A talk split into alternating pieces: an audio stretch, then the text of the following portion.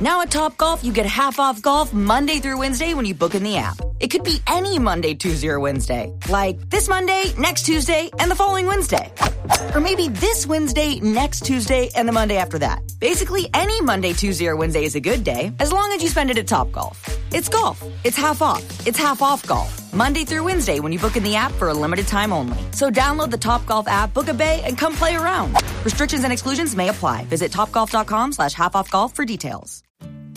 18 years from tonight, Grant Gill will become a comedy legend when he totally kills it at his improv class's graduation performance. Knees will be slapped.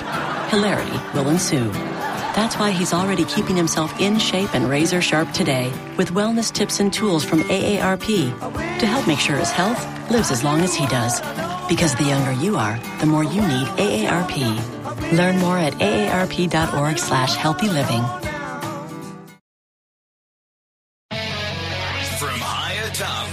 News headquarters in New York City, always seeking solutions, never sowing division.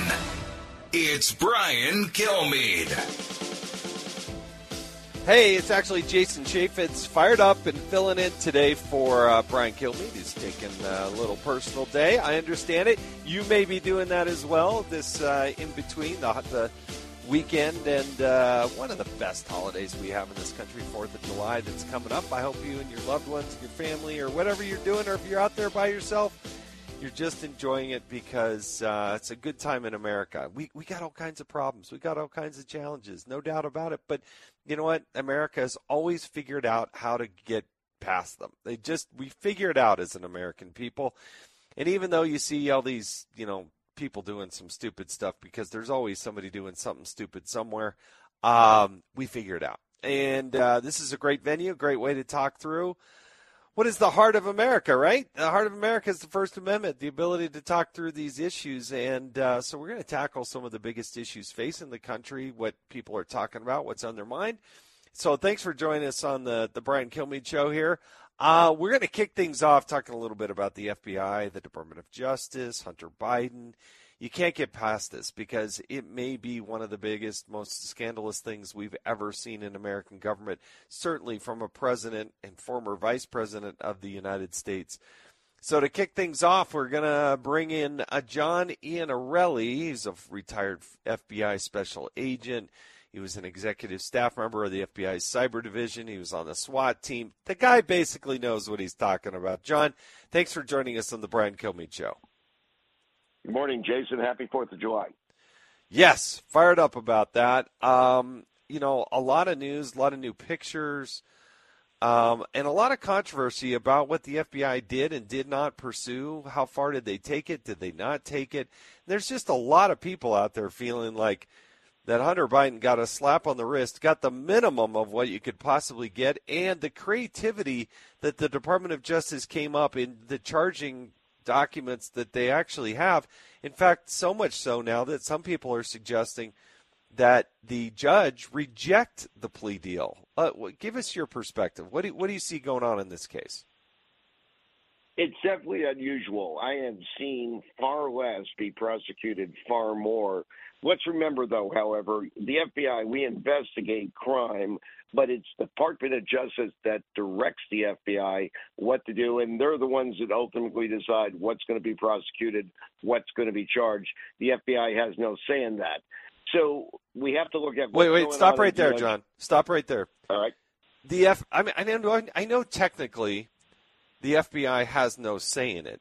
But a prosecutor is going to come sit down with the lead FBI or, or, all the FBI agents and and hear what case they have, right? And they're and a good prosecutor is actually involved and engaged with law enforcement as the case is going on. It's not as if all of a sudden there was a car crash and you know, hey, they had to go deal with it. This has been investigated for years. The the the, the prosecuting attorney doesn't just show up at the finish line and say, "Hey, show me what you got," right? You're absolutely right. But let's be clear on this. For the FBI to do an investigation, the federal prosecutor first has to give you permission to do that investigation. Then, along the way, everything you want, any search warrant, any subpoena, all has to be authorized and approved by the United States Attorney's Office. The prosecution report is put together by the FBI and presented, and then it's up to the Department of Justice to decide what they want to do. On a much lesser level, I had many cases that I worked hard on for a year, only to be presented and say, you know what, we're going to decline prosecution. And so it does happen. However, in this case, it's so high profile, you would think that it would be given more consideration. Frankly, I'm surprised at how little is being done in this matter. Yeah, let's let's go to a, a clip. This is Gary uh, Shapley. He's the whistleblower. Um, he was on special report with Bret Baier last week. Let's listen to this clip number three. I didn't learn that fact until October 7th of 2022. So looking back to March of 2022, and that's when David Weiss in October 7th, 2022, said that the DC U.S. Attorney's Office had dec- will not allow us to charge there, and then he added that he would request special he requested special counsel authority, and was denied. In that meeting, I even had him repeat that because I knew how important that fact was, and I wanted to make sure I understood it. I mean, this is the concern, right? Um, on the one hand, you have the attorney general saying, "Oh no, they have free rein to do whatever." You have the president saying, "I've never had a discussion with them about it." Yet, when you hear the person who's actually doing the investigation, in this case, the IRS as opposed to the FBI, they, they he wasn't allowed to do that. So somebody's not telling the truth, right? We have heard the mantra for years that it should be equal justice under the law which is one of the reasons they've looked at the former president so much that everybody needs to be treated the same. Here, though, we see someone getting very special treatment for a variety of issues. The remo- uh, throwing the gun away issue, for example, filing for a gun permit in violation of what the application laws are, and on and on with all the other much more significant issues. It's concerning, Jason, because we do want every citizen in this country to be held to a similar standard. Well, and that that is the issue. Now, yesterday on Sunday, I was uh, honored to guest host uh, for Maria Bartiromo on Sunday Morning Futures, and the guest was John Ratcliffe. And and Ratcliffe is really interesting because not only is he the former director of national intelligence, our senior most intelligence person in the country, but he's also a former U.S. prosecutor. He's a former U.S. attorney, um, as well as a member, a former member of Congress. That's how I got to know him. Let's listen to clip number four on his take about the overall problem here, and then I want to get your reaction. The two easiest cases to prosecute in Washington, D.C. are the gun and tax crimes against Hunter Biden, which, which have resulted in no felony recommendations. It underscores the disparity that we're seeing. And it's really why, you know, I think the next president is, is really going to have to do more than just replace the attorney general and the FBI director, but really turn these entities inside out and address the cultural problem that has existed ever since um, uh, Eric Holder said that he was Barack Obama's wingman and began to embed partisans throughout um, the FBI and the Department of Justice. And I, and I think, you know, to identify this as a small problem is a mistake. It's a, it's a cultural problem. It's not a one off issue. We're seeing it over and over again where there is a disparity of treatment in, um, uh, within the Department of Justice. John, how do we how do we fix this? He raises some great points, and I would have to agree. We do have some cultural issues. It all starts with leadership. Back in the day when I was in the FBI, you weren't even allowed to discuss politics. Literally, it was forbidden because we were supposed to be absolutely agnostic. Same thing in the Department of Justice, but now we see people openly expressing political views and political favoritism. We need a change of leadership in many positions, not just the FBI, but Department of Justice. And we need to go back to those rules where your job is to enforce the law regardless of what political party a person may be a member of. You know, my uh, my grandfather, um, uh, Mac Chaffetz, was a career uh, FBI agent. He was at least there for a long period of time. I don't know whether you call it a career, but he was there for a long period of time. Served uh, in Washington D.C., served in Philadelphia area. Uh, I was very proud of that. But I got to tell you, even with those ties and that love of the G-men and the FBI and what they've done through the years, I, I so lack, lack the confidence that they're actually going to get the job done. And I used to be able to say, oh, I think it's just a few rogue people at the top of the food chain that, you know, there's a couple that are doing this. But I don't think so anymore. I think there is such a deep seated cultural problem embedded into that organization that the political nature of how they pursue cases, don't pursue other ones. Um, I just don't. I, I think I represent a lot of people and a lot of people have the same opinion that that that difference depends on your political persuasion, and it's so fundamentally wrong. You're right; it is fundamentally wrong. I am in touch with a lot of onboard active duty agents, and I can assure you, the vast majority of the men and women in the FBI want to do their job. But the problem is going to be always at the top, the leadership, not just the director, but senior supervisors all throughout the Bureau who have to hold agents accountable and make sure that they're directing them to do proper things. And that does start at the top, the messaging from the director. We do need a change in leadership at the FBI. You are going to find people who want to do their job. You got to empower people to do the right thing as well instead of pushing them into political directions. I think that's what we're seeing a lot of right now.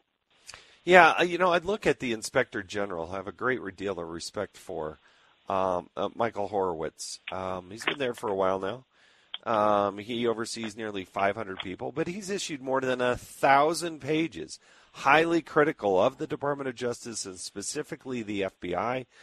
Multiple times, more than a dozen times through his reporting, he has made uh, referrals to the Department of Justice for potential criminal and disciplinary issues, and almost nothing ever happens. And, and, John, you you've had a long, great career. People like you who served honor, honorably in in the FBI, but I don't see anybody ever getting prosecuted for those that actually do do the wrong things. Now, Kevin Clinesmith had a plea deal where he forged documents to affect an election by getting this FISA warrant, and he ends up getting like probation, didn't even lose his law license after forgery. I mean, it's just unbelievable how how out of balance this is. It's amazing. You're absolutely right. I remember as an FBI, I was an attorney in the FBI, and with other attorneys, we'd have conversations of what the repercussions would be if hypothetically Evelyn anyone ever changed a document for accuracy. And we kind of laughed because we knew no one would ever even think of doing something right. like that because of the honor integrity of being an agent. But we talked about there would be serious repercussions in prison time for doing such. Again, here we have an administration involving our DOJ that is taking a different view of these things. They're the ones that decide how to handle these matters. And it also sets a very bad precedent. One person is given a pass. Other people in the future may think, I'll be given a pass as well. We need to set the bar where it should be. You have to be held to a standard, no politics involved. Get back to doing the job of protecting the American people. Jason, I know that's what the agents want to do. We need some change in leadership to make sure it's done. Yeah, it, it's going to take yeah more than just changing out a director or something. I I look at who's in who's in charge of counterintelligence and the ten thousand, you know, Peter Strzok, you know, uh, email or text messages going back with you know back and forth with somebody else in the agency who's you know supposedly having a little some relations with uh, supposedly, uh, at least that was the allegation. Uh, these types of things, and then the way everybody hears the Democrats saying, "Oh well, you know, equal." everybody's treated the same and you got to do this and that. But then guess what? Hunter Biden gets the most creative case ever in terms of, is what John Ratcliffe pointed out, uh, you know, a, a, gun case, and uh, nobody's been charged like that before. So, anyway, uh, one of the good guys out there, John Iannarelli, thank you so much for joining us on the Brian Kilmeade Show. We do appreciate it. Thank you for having me, Jason, and everyone out there. Have a great 4th of July. Uh, I appreciate it. All right, we'll be right back. Stay with us on the Brian Kilmeade Show. Diving deep into today's top stories, it's Brian Kilmeade. This episode is brought to you by CoverGirl. Put the power of plants to work for your lashes with Lash Blast Cleantopia Mascara, now available in a new ultramarine black shade. This plant powered, clean, vegan mascara delivers up to 300% more volume than bare lashes and brighter, more wide awake looking eyes thanks to ultramarine pigments for an intense black shade with hints of blue. Lash Blast Cleantopia Mascara, only from Easy, Breezy, Beautiful CoverGirl. Ryan Reynolds here from Mint Mobile. With the price of just about everything going up during inflation, we thought we'd bring our prices down. So to help us, we brought in a reverse auctioneer, which is apparently a thing. Mint Mobile unlimited premium wireless. Ready to get 30, 30, bit to get 30, bit to get 20, 20, 20, bit to get 20, 20, bit to get 15, 15, 15, 15 just 15 bucks a month. So, Give it a try at mintmobile.com/switch. slash $45 up front for 3 months plus taxes and fees. Promo rate for new customers for limited time. Unlimited more than 40 gigabytes per month slows. Full terms at mintmobile.com.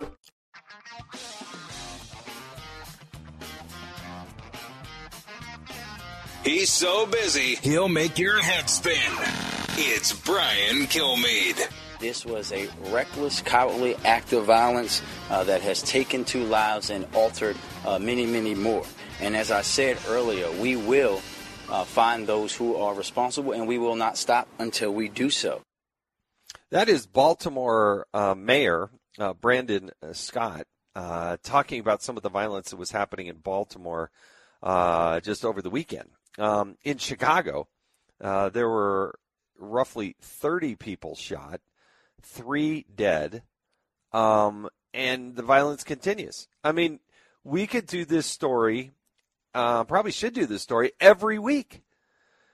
How a city continues to have the type of out of control violence and guns just blazing everywhere. Now, look, I'm a huge Second Amendment advocate. I have guns myself. I have handguns, shotguns, rifles. I mean, I, I, I believe in it. I, I, I live it. I shoot. I like it. Um, and it's my constitutional right as a law-abiding American citizen to have those guns. But there are far too many who don't use guns properly that um, just never see the consequences of the violence that is used in the how it uh, affects people. You know, you hear a lot of people say, "Oh, we need to more gun control. We need to." You know what? Stop telling me about what everybody needs to do who is a law-abiding citizen. Why don't you go after the people that are actually breaking the law? In the case of Hunter Biden, was when he lies on the forms because of his current state of mind at the time that he fills it out, and he gets this like not even slap on the wrist. I mean, one of the most creative charges at the Department of Justice. Then don't tell me Joe Biden and Kamala Harris and everybody else about how tough you want to be on guns and that you need new bans on this sort of you know these types of guns when your own son violates the law and you get this sweetheart plea deal. It just takes all the air out of the balloon. It's just there's no consequence. And you know what? There are so many systemic problems that lead to the types of violence that we see in Chicago. So they have press conferences. The mayors will say nice things and, oh, we need to get after it. They're not one gun law away from solving the problems there in Chicago and Baltimore. There are more guns in this country than there are people in this country. So you have to have consequences for this type of illegal activity. If you use guns in the commission of a crime, if you prosecute those cases. But a lot of prosecutors, if they came in here and they were honest with you, these gun laws are not fully enforced. They're just not. They're not on the vice on the president's son, and they're not prosecuted on other cases.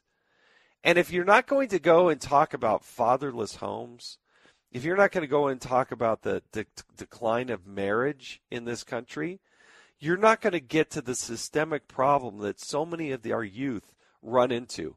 Because you know what? We have a lot of young people who turn to gangs, they turn to street violence in these big, big cities. And when you have little things like shoplifting, it's not such a little thing, everybody, because those are the types of things. And Rudy Giuliani, despite the controversy that he's having right now, he and Ray Kelly and others, they understood this in New York when they had the peak of the violence and the problems in New York. You break a window, you jump a turnstile, you do something. Guess what? That's the precursor to doing something more aggressive. And if you unless you get after it and and hold the line and do it community by community, corner by corner, and enforce law, we're going to continue to have these problems. I hope you stay with us. We got a lot more to talk about, including coming up, Lieutenant Colonel Allen West. We'll be right back on the Brian Kilmeade Show. Fair Health for Older Adults understands that healthcare decisions are life changing decisions strategic decisions, shared decisions. FairHealthForOlderAdults.org provides financial and educational information for older adults and caregivers planning for a treatment, procedure, or ongoing condition. Fair Health for Older Adults. Healthy decisions for healthy aging. Explore FairHealthOlderAdults.org today. Campaign generously funded by the John A. Hartford Foundation. If you're looking for plump lips that last, you need to know about Juvederm lip fillers. With Juvederm Volbella XC and Juvederm Ultra XC, your lip look, whether it's subtle or bold, can last up to one full year with optimal treatment and no additional maintenance. Find a licensed specialist and see if it's right for you at juvederm.com today. That's J-U-V-E-D-E-R-M dot com. Add fullness to lips in adults over 21 with Juvederm Volbella XC or Juvederm Ultra XC. Do not use if you have severe allergies or a history of severe allergic reactions, or if you are allergic to lidocaine or the proteins used in Juvederm. Tell your doctor if you have a history of scarring or taking medicines that decrease the body's immune response or that can prolong bleeding. Common side effects include injection site redness, swelling, pain, tenderness, firmness, lumps, bumps, bruising, discoloration, or itching. As with all gel fillers, there's a rare risk of unintentional injection into a blood vessel, which can cause vision abnormalities, blindness, stroke, temporary scabs, or scarring. For full important safety information, visit www.juvederm.com.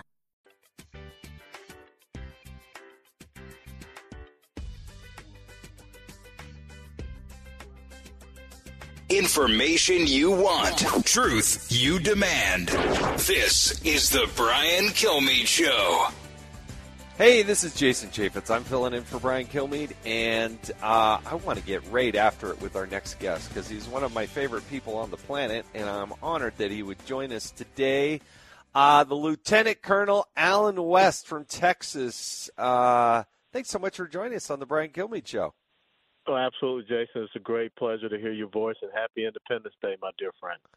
Well, thank you, and thanks for your service to our country. Um, mm-hmm. You've got a rich and storied uh, career in the military. Um, and and I want to highlight the good, the strong. But before I get to that, um, there was this report that came out that was uh, pretty stark in terms of its uh, criticism regarding Afghanistan. And mm-hmm. um, I, I want to get your top line thoughts and reaction to the the Afghanistan report that was put out. Well, you know, I spent two and a half years over there in Afghanistan, and it's funny thing. I'm reading a a book by Steven Pressfield called The Afghan Campaigns, which looks at Alexander the Great's campaign uh, back in Afghanistan about two and a half years worth. And it's just amazing to me how we don't study history and we learn the lessons thereof because in reading that book about Alexander's campaign in Afghanistan, it was directly reflective to our faults and our failures and shortcomings in Afghanistan. You know, we have to get beyond uh, trying to have this nation building perspective and thinking that we can turn everyone into a democracy, but just making sure that we deny uh, the enemy to have sanctuaries. But what really guts and hurts me about Afghanistan is that you know, the men and women who lost limbs, lost their comrades, brothers and sisters of ours, uh, all for naught because the exact same people that we took off the battlefield, we put right back in, in charge. We left them countless amounts of, uh, of uh, our equipment and uh, I think that this has been what has caused a, a huge decline in the trust and confidence our allies have in us and our national security and foreign policy position. And that's why you see China, Russia, Iran, and others being encouraged by the faux pas and the absolute disastrous exit that we did from Afghanistan. So there's so much fault out there and the fact that no one, Jason, has you know taken responsibility to include the commander in chief, secretary of defense, chairman of the joint chiefs, right. and resigned over this is appalling. That, that's true. There is no accountability at the top. they had the ability to do it or not do it, and that for them Mhm. to kind of wash their hands of it, not take responsibility for it, is, I mean, it's it's just cowardice, and it's just wrong, Yeah. and and it, there's nothing that America can look at and be proud of, and the the number of weapons that we left behind, it, it's Mhm. the people that were killed, probably the most important thing. But those same weapons are going to be left to fight Americans. Yeah, not just fight Americans, and we saw the Taliban parading with them, but also uh, some of that is going to be given over to the Chinese, and they're going to do the reverse engineering and try to figure out the technology. And the fact that you know Bagram Air Base, which was an incredible uh, forward positioned base, I mean, we turned it over. And now the Chinese have their eyes on it, and uh, it looks like they'll be able to occupy it. And, and again, they will uh, be able to, you know, exploit that that what we have done, and even more so from uh, another aspect, all the raw materials and minerals there in Afghanistan, that's going to be in the hands of the Chinese. And so, to me, it's ludicrous that the left wants to force us to buy electric vehicles, which only puts more money in the hands of the Chinese, which means it puts more money in the hands of the People's Liberation Army of, of China. You know, I was amazed. Look, you, you served there and had your life on the line for a long period of time. I, I, went there a couple of times um, for a few days.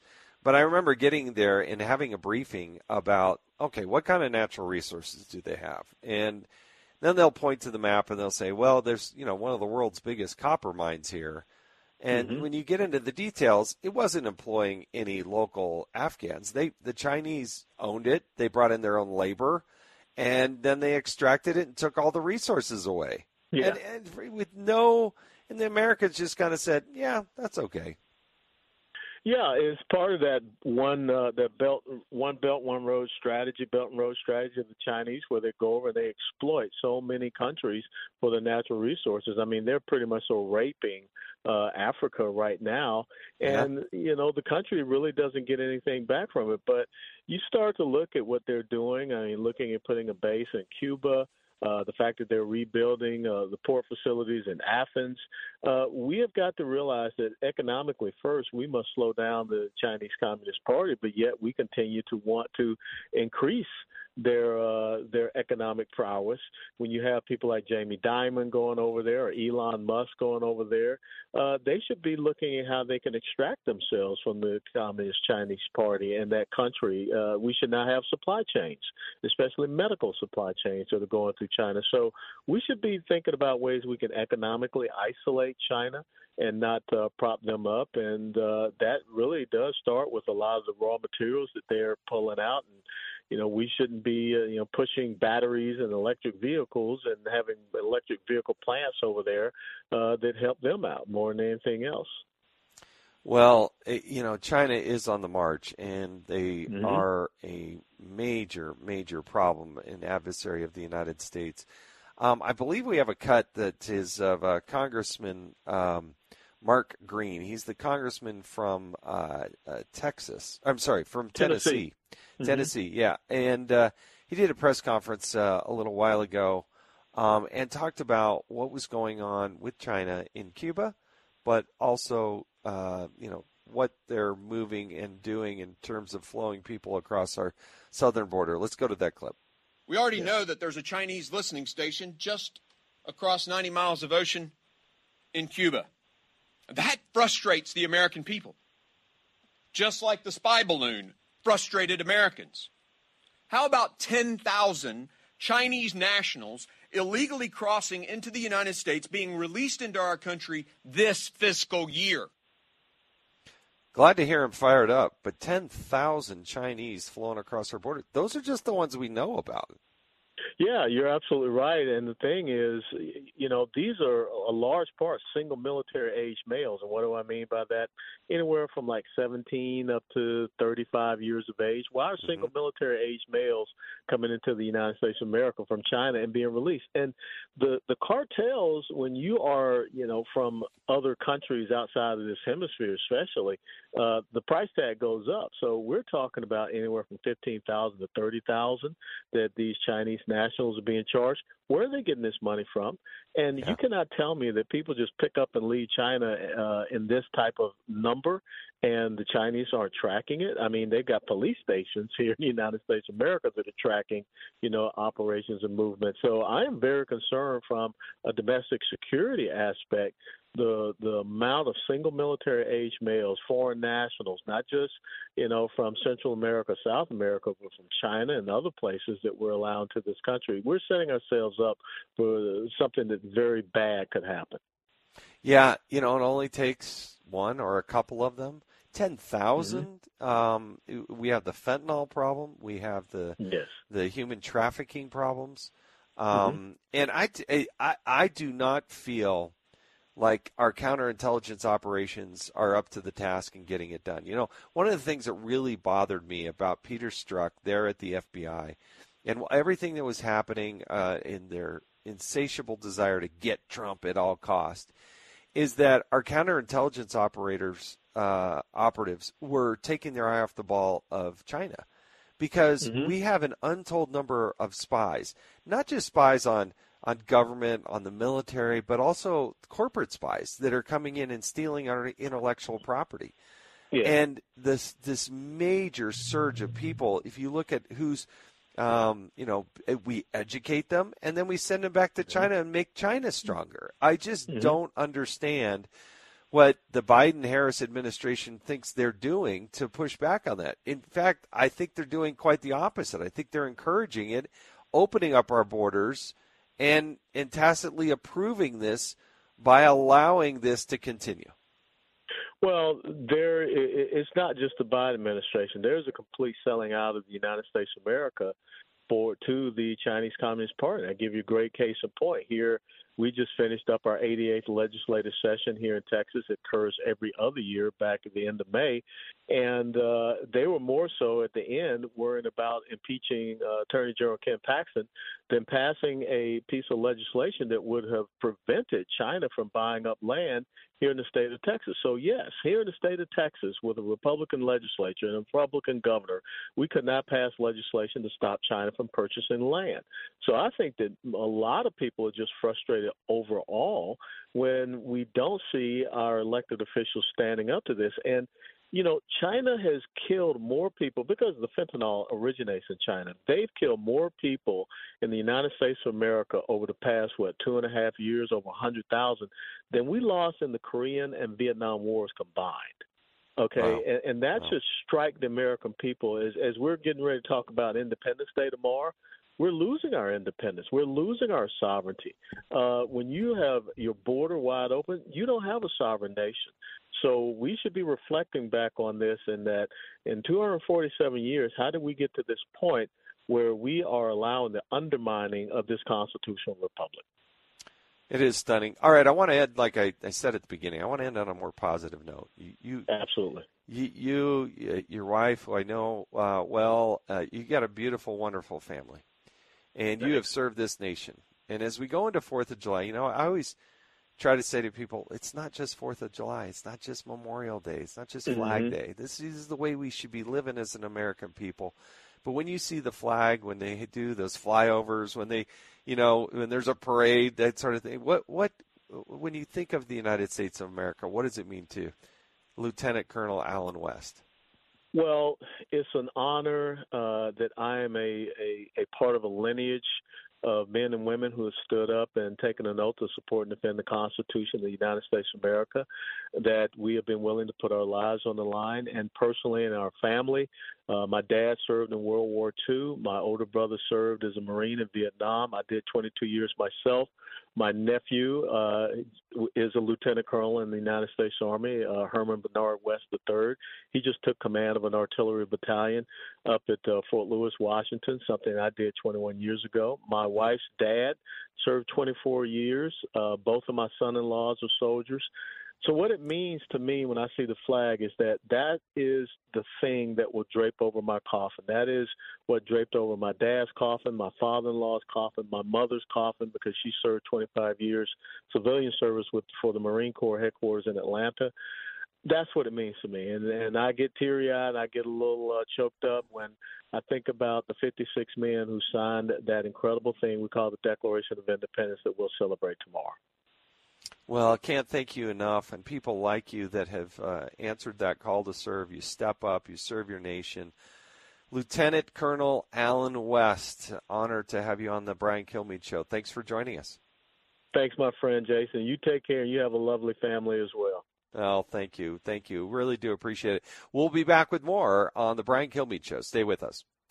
Educating, entertaining, enlightening. You're with Brian Kilmeade. This episode is brought to you by Vital Farms.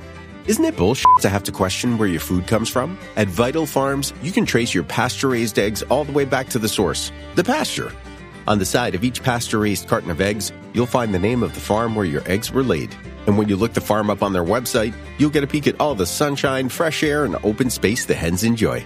Learn more and find out where to buy them at vitalfarms.com. Vital Farms, keeping it bullshit free. If you're an athlete, you know the greatest motivator of all is the fear of letting your teammates down. After all, a team is only as good as its weakest link. So you owe it to those wearing the same jersey as you to be your best every time you step on the field. That's why there's no vape in team. When you vape, you can expose your lungs to toxic chemicals that can damage your lungs.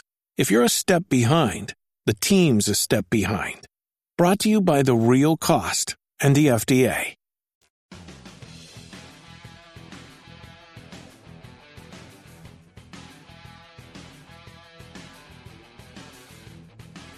From his mouth to, your ears, it's Brian Kilmeade. Well, almost Brian Kilmeade. Hi, I'm Jason Chaffetz. I'm filling in for Brian. Uh, honored to do so. Um, I w- wanted to mention, uh, shamelessly here, uh, I have a new book out. It's called The Puppeteers The People That Control, The People That Control America. And The Puppeteers, um, I, I got to tell you, it gets in depth in terms of the flow of money and the control. So when you look at Kamala Harris, when you look at Joe Biden, I think most people understand these people are not calling the shots and making things happen. So who who are those puppeteers? Who are the people that are behind the scenes? And what I did in the puppeteers book is really follow the flow of money. And uh, I would encourage you if you want to understand how Washington D.C. really works. Um, you know, one of the things I figured out along the way, and it took me a while, is that you know you elect new president, you elect new members of Congress, new senators, and then you look back and you think, wait, why didn't things change? What happened? And there is this permanency of government that is uh, it permeates throughout government, and it's a very concerted effort behind the scenes to to um, put levers in place so that no matter who's in charge, those people continue to run America. Um, I would encourage you to look today at the Wall Street Journal if you're really into this. Obviously, get the Puppeteers book. But number two, uh, Wall Street Journal has um, an op ed. It's called Joe Biden's $400 billion man. And as I talk about in the Puppeteers book, the Inflation Reduction Act, okay, which was September of 2022, was not the Inflation Reduction Act if you recall, Senator Markey from Massachusetts and AOC and the squad and all that, they were behind a Green New Deal. And then they rolled that out. Pretty much everybody laughed at it because there's no way they could ever muster up even close to the amount of uh, votes that were going to be needed in order to pass the Green New Deal. So what they did is they decided to, oh, let's let's just do some wordplay here. And the quote unquote Inflation Reduction Act was a great way to do it. Hey, hyperinflation. Uh, Biden and the Democrats institute their policies, inflation zooming. Now everybody's worried about that. So we're going to fight that. Well, they fought it by creating a $370 billion slush fund for their Green New Deal. It's run by John Podesta, and it is an unbelievable amount of money. Now, you combine that with other programs that the government has control of. They get funded in addition to this. And that's where you look at the Energy Department's loan program, and they have $400 billion your money, my money, taxpayers' money, to go out and invest. Now, we all heard about Solyndra, right, under Barack Obama. They had a few billion dollars. This is just blows it out of the water. Again, all under the guise of the Inflation Reduction Act. But you know what? These people, they, these are the puppeteers. When they want to go get something done and they have this many hundreds of billions of dollars, they, as the Wall Street Journal points out, uh, they have 150 companies seeking 127.7 billion dollars in loans. Everybody from like General Motors to you know some big big energy companies, um, or you know that are in the battery space and whatnot, that are trying to go out. Ford looking to you know a joint venture making batteries in Tennessee and Kentucky, looking at 9.2 billion, and then a whole bunch of companies you've never heard before folks, this is not the proper role of government. This is not where government belongs. And so when we hear about paying $2 billion a day just in interest on our national debt, when we're $31 trillion in debt, it's this kind of garbage and crap that goes out the door with your taxpayer money. That's not the proper role of government. Provide us basic services, law enforcement, military, those types of things, but don't be the investor. Why should people have to go to John Podesta and put him in control. He's one of the puppeteers. That's why I wrote the Puppeteers book. Highlighted in the Wall Street Journal today. Not the Puppeteers book, but the issue in general. Hope you're able to look into it. I'm Jason Chaffetz filling in for Brian Kilmeade. This is the Brian Kilmeade Show. Why is it that with sparkling water, I'm always playing guessing games with what flavor I'm drinking? Is it citrus? Is it aluminum can flavored? Mm, not sure. Sparkling ice, though, they really mean flavor. Like in your face flavor. Orange mango, black raspberry. Don't even get me started on the strawberry lemonade. Kiwi strawberry slid right into my taste buds DMs last night and let them know who's boss. No subtleties there and no sugar either. But it does have vitamins and antioxidants. Find sparkling ice at a major grocery store or club retailer near you. Sparkling ice. Anything but subtle. At IKEA, your dream home is a blue bag away. No matter the size of your space or budget, we've got everything you need to turn your dreams into reality. And now with new lower prices on hundreds of our most popular products, bringing the dream home is even easier. Like the gray Strandmon wing chair was 369, now 299. And the IKEA Plus 365 nine-piece cookware set was $129.99, now $89.99. And hundreds more. Shop new lower prices at IKEA-USA.com today. Fox News radio studios in Midtown Manhattan. It's the fastest growing radio talk show. Brian Kilmeade.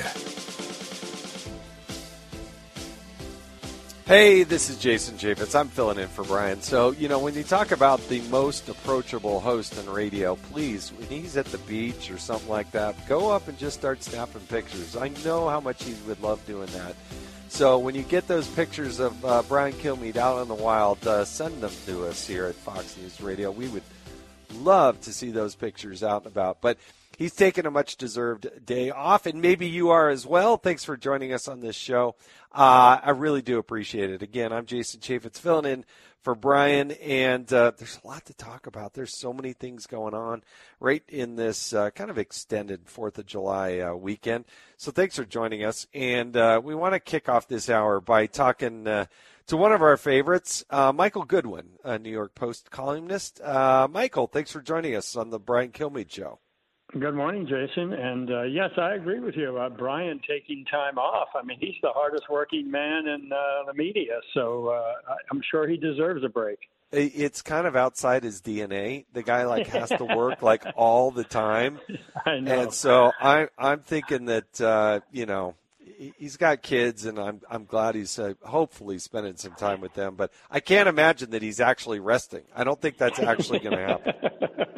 he, he's not going to. He's they're probably writing a book. You know, he's got a great, great series of books, and he's probably doing that, or I don't know what he's doing. But yeah, that, that motor doesn't stop. It does not stop. Hey, you've got another column out. You, you're one of the best writers out there. I love your love your stuff. Um, and this time you're talking about the Supreme Court ruling. So tell us your thesis and share. Give us some thoughts.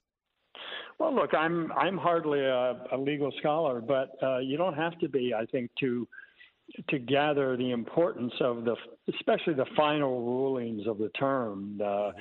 the affirmative action case, the student loan uh, rollback, and um, of course the uh, the web designer in Colorado who did not want to make a design for um, uh, to celebrate a gay wedding.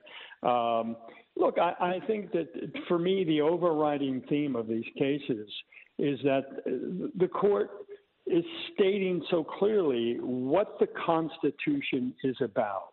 And it is ultimately uh, the default position of the Constitution is individual liberty. It is not government power, it's not group power, group rights, it's individual. And right. so I think in each of these cases, uh, you can see that thread. And I, I thought the uh, the opinions were exceptional in this case. I, I, I thought, uh, you know, Roberts on the student loan. I thought uh, Gorsuch on the uh, on the um, uh, affirmative action and and the um, um, the um, case in Colorado. I mean, I I, I just think that. Uh, they are expressing the fundamental truth of the Constitution, of our founding principles, and you know even the Declaration. But to judge from the critics of these rulings, they don't understand the founding principles, or they don't like them, one or the other. But to, to denounce uh, the say the the Colorado web designer that she is now free to discriminate. What what the court said is she has a First Amendment right, and she has a, a free speech right, and that that that right cannot be coerced. She can't be forced to say something that is against her values. It's not on the basis of religion per se. It's just that she does not want to say this, and you can't force her to say that. I mean, that would seem pretty terrific and pretty important for all Americans. But, but to denounce it, particularly in the media, where the people who work in the media basically their occupation depends on the First Amendment. Right, and they are right. denouncing a First Amendment ruling because they don't like the politics of it. Well, the court is not about the politics of it, much as the Democrats want to make it so. It's about the Constitution.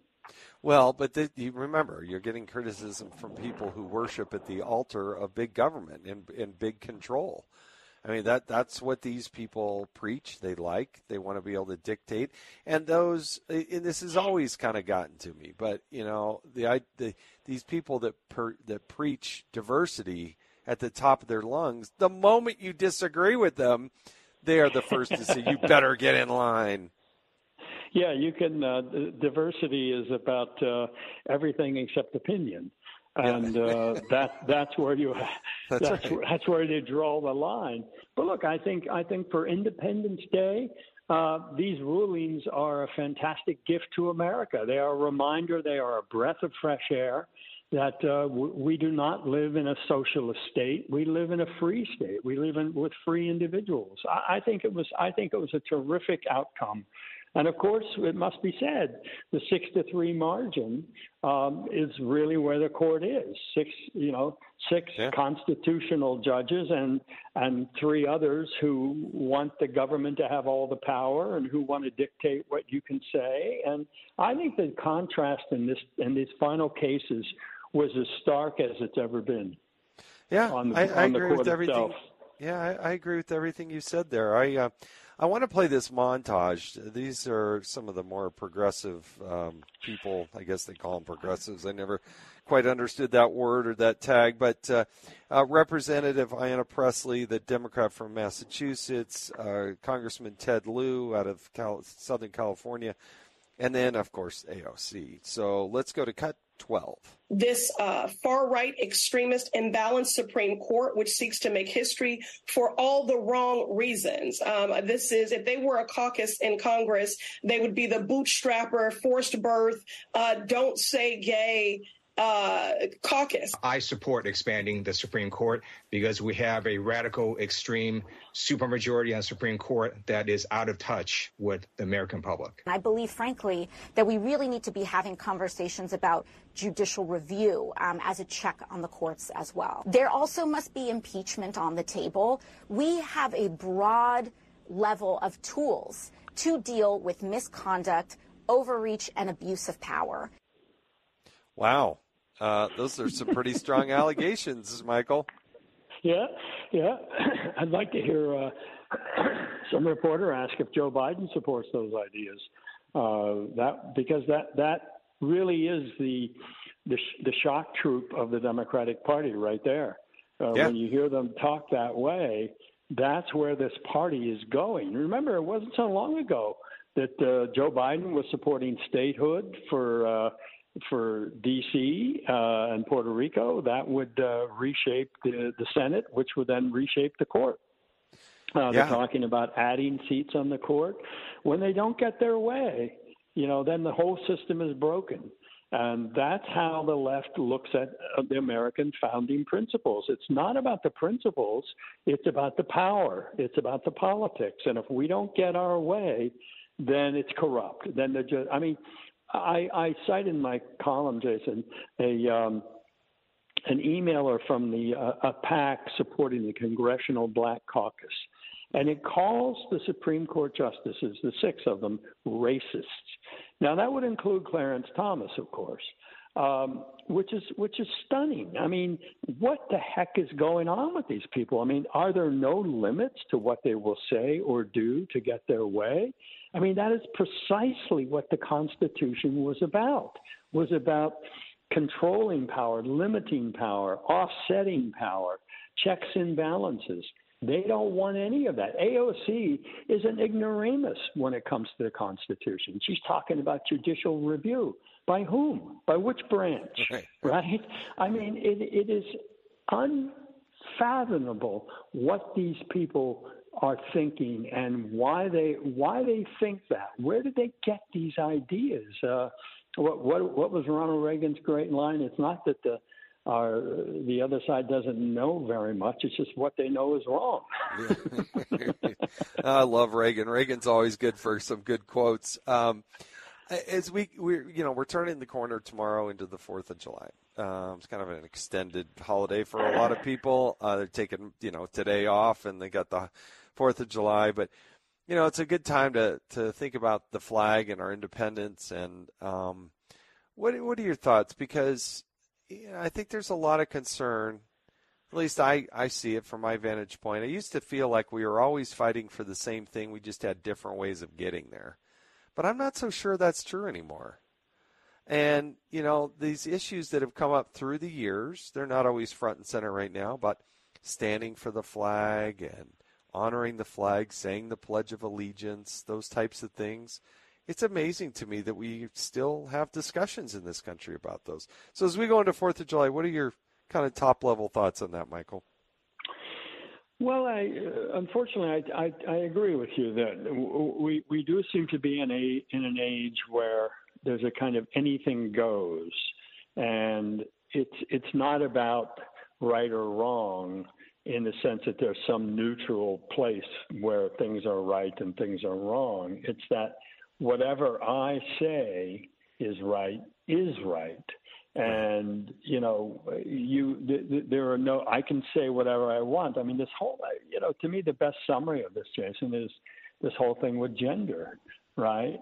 That, that there aren't two genders. Well, wait a minute. Who said there aren't? Well, I mean, you know, this kind of thing where you just make it up and then you demand that everybody agree with you or at least you know shut up um, and then that becomes a new reality. You've you've created a new a new kind of human being just by declaring it. Uh, that sort of thing is now running wild in our politics and in our culture and it, it does feel as though we've broken through some level of restraint that has has served us well, even if everybody wasn't necessarily happy.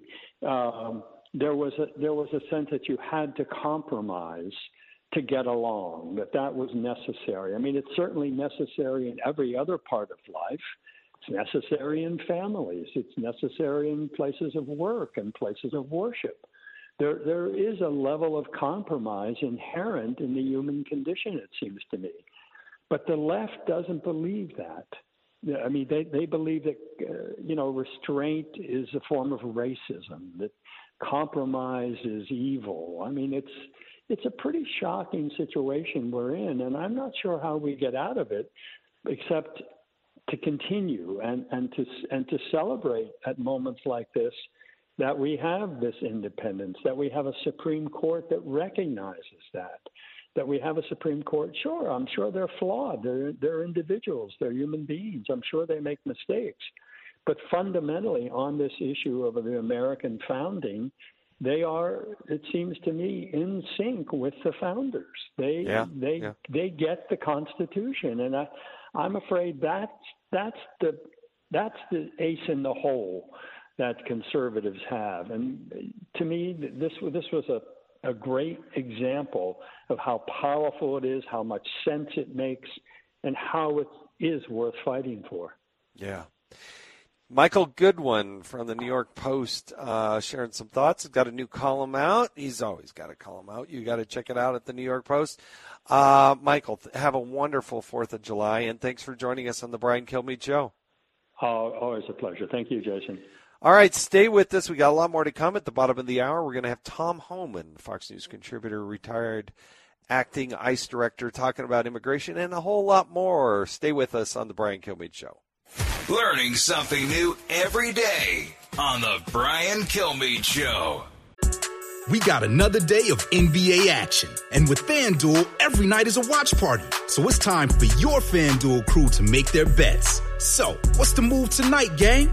You know that new customers who bet $5 get $200 back in bonus bets if you win. Woo-hoo, we're heating up, fam. Bet all the stars with all your friends and make every moment more only on FanDuel. New customers bet $5 get $200 back in bonus bets if you win.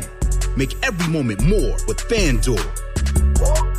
It goes down in the DM. It go down. It go down in the DM. 21 plus and present in Virginia. First online real money wager only. $10 first deposit required. Bonus issued is non-withdrawable bonus vest that expires seven days after receipt. See full terms at fanduel.com slash sportsbook. Gambling problem? Call 1-800-GAMBLER. It's only a kick. A jump. A block. It's only a serve.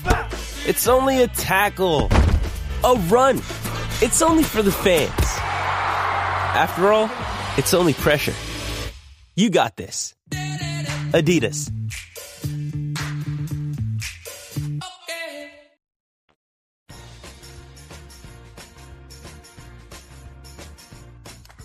A talk show that's real.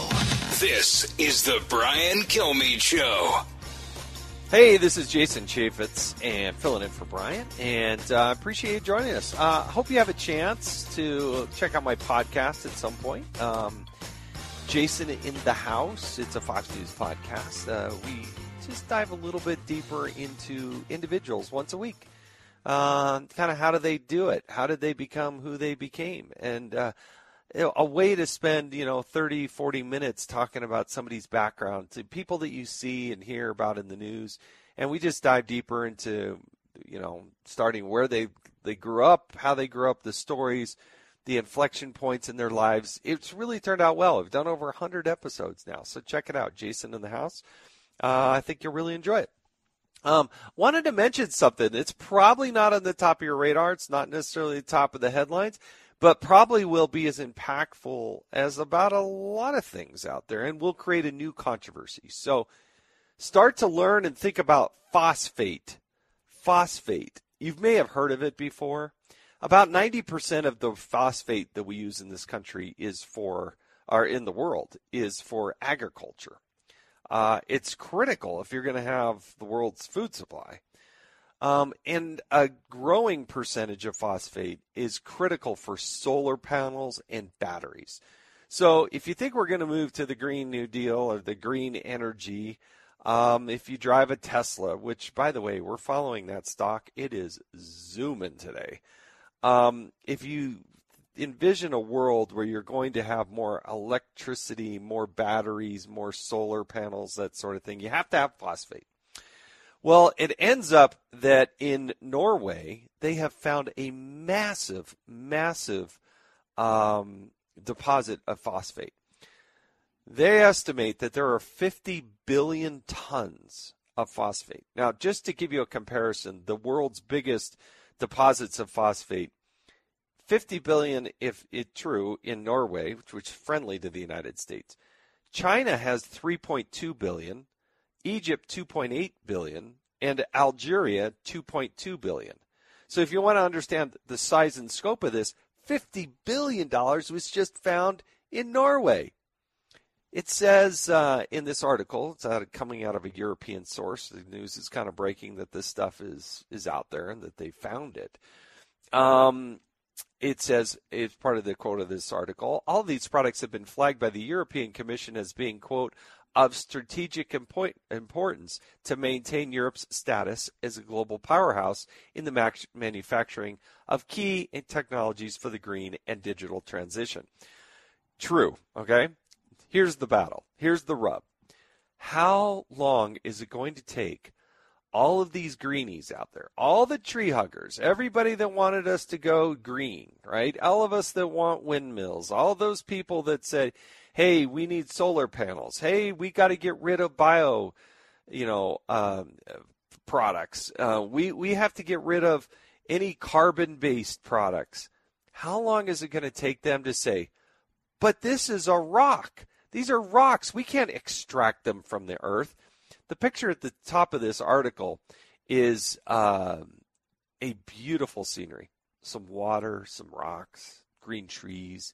But how fast will these greenies say, we can't dig this stuff, we can't mine this stuff, we can't export this stuff because it's natural. It's this circular logic that never, ever makes sense. They just think that things appear out of nowhere and that suddenly stuff just like they just fundamentally don't understand it. So watch. Let's see how quickly those greenies go after phosphates and say, we can't be mining that.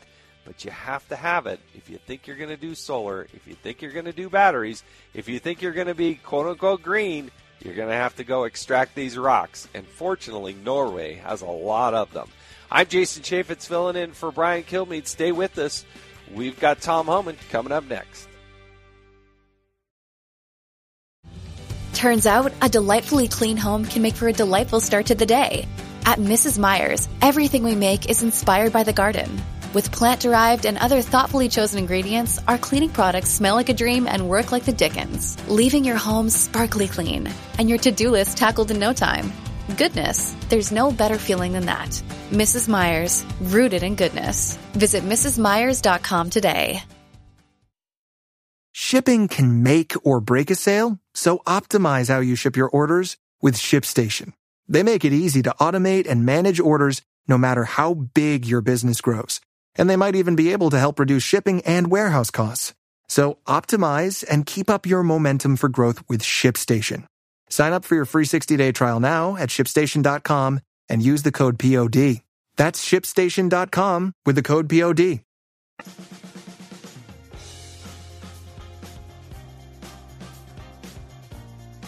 A radio show like no other. It's Brian Kilmeade. We already know that there's a Chinese listening station just across 90 miles of ocean in Cuba. That frustrates the American people. Just like the spy balloon frustrated Americans. How about 10,000 Chinese nationals illegally crossing into the United States being released into our country this fiscal year?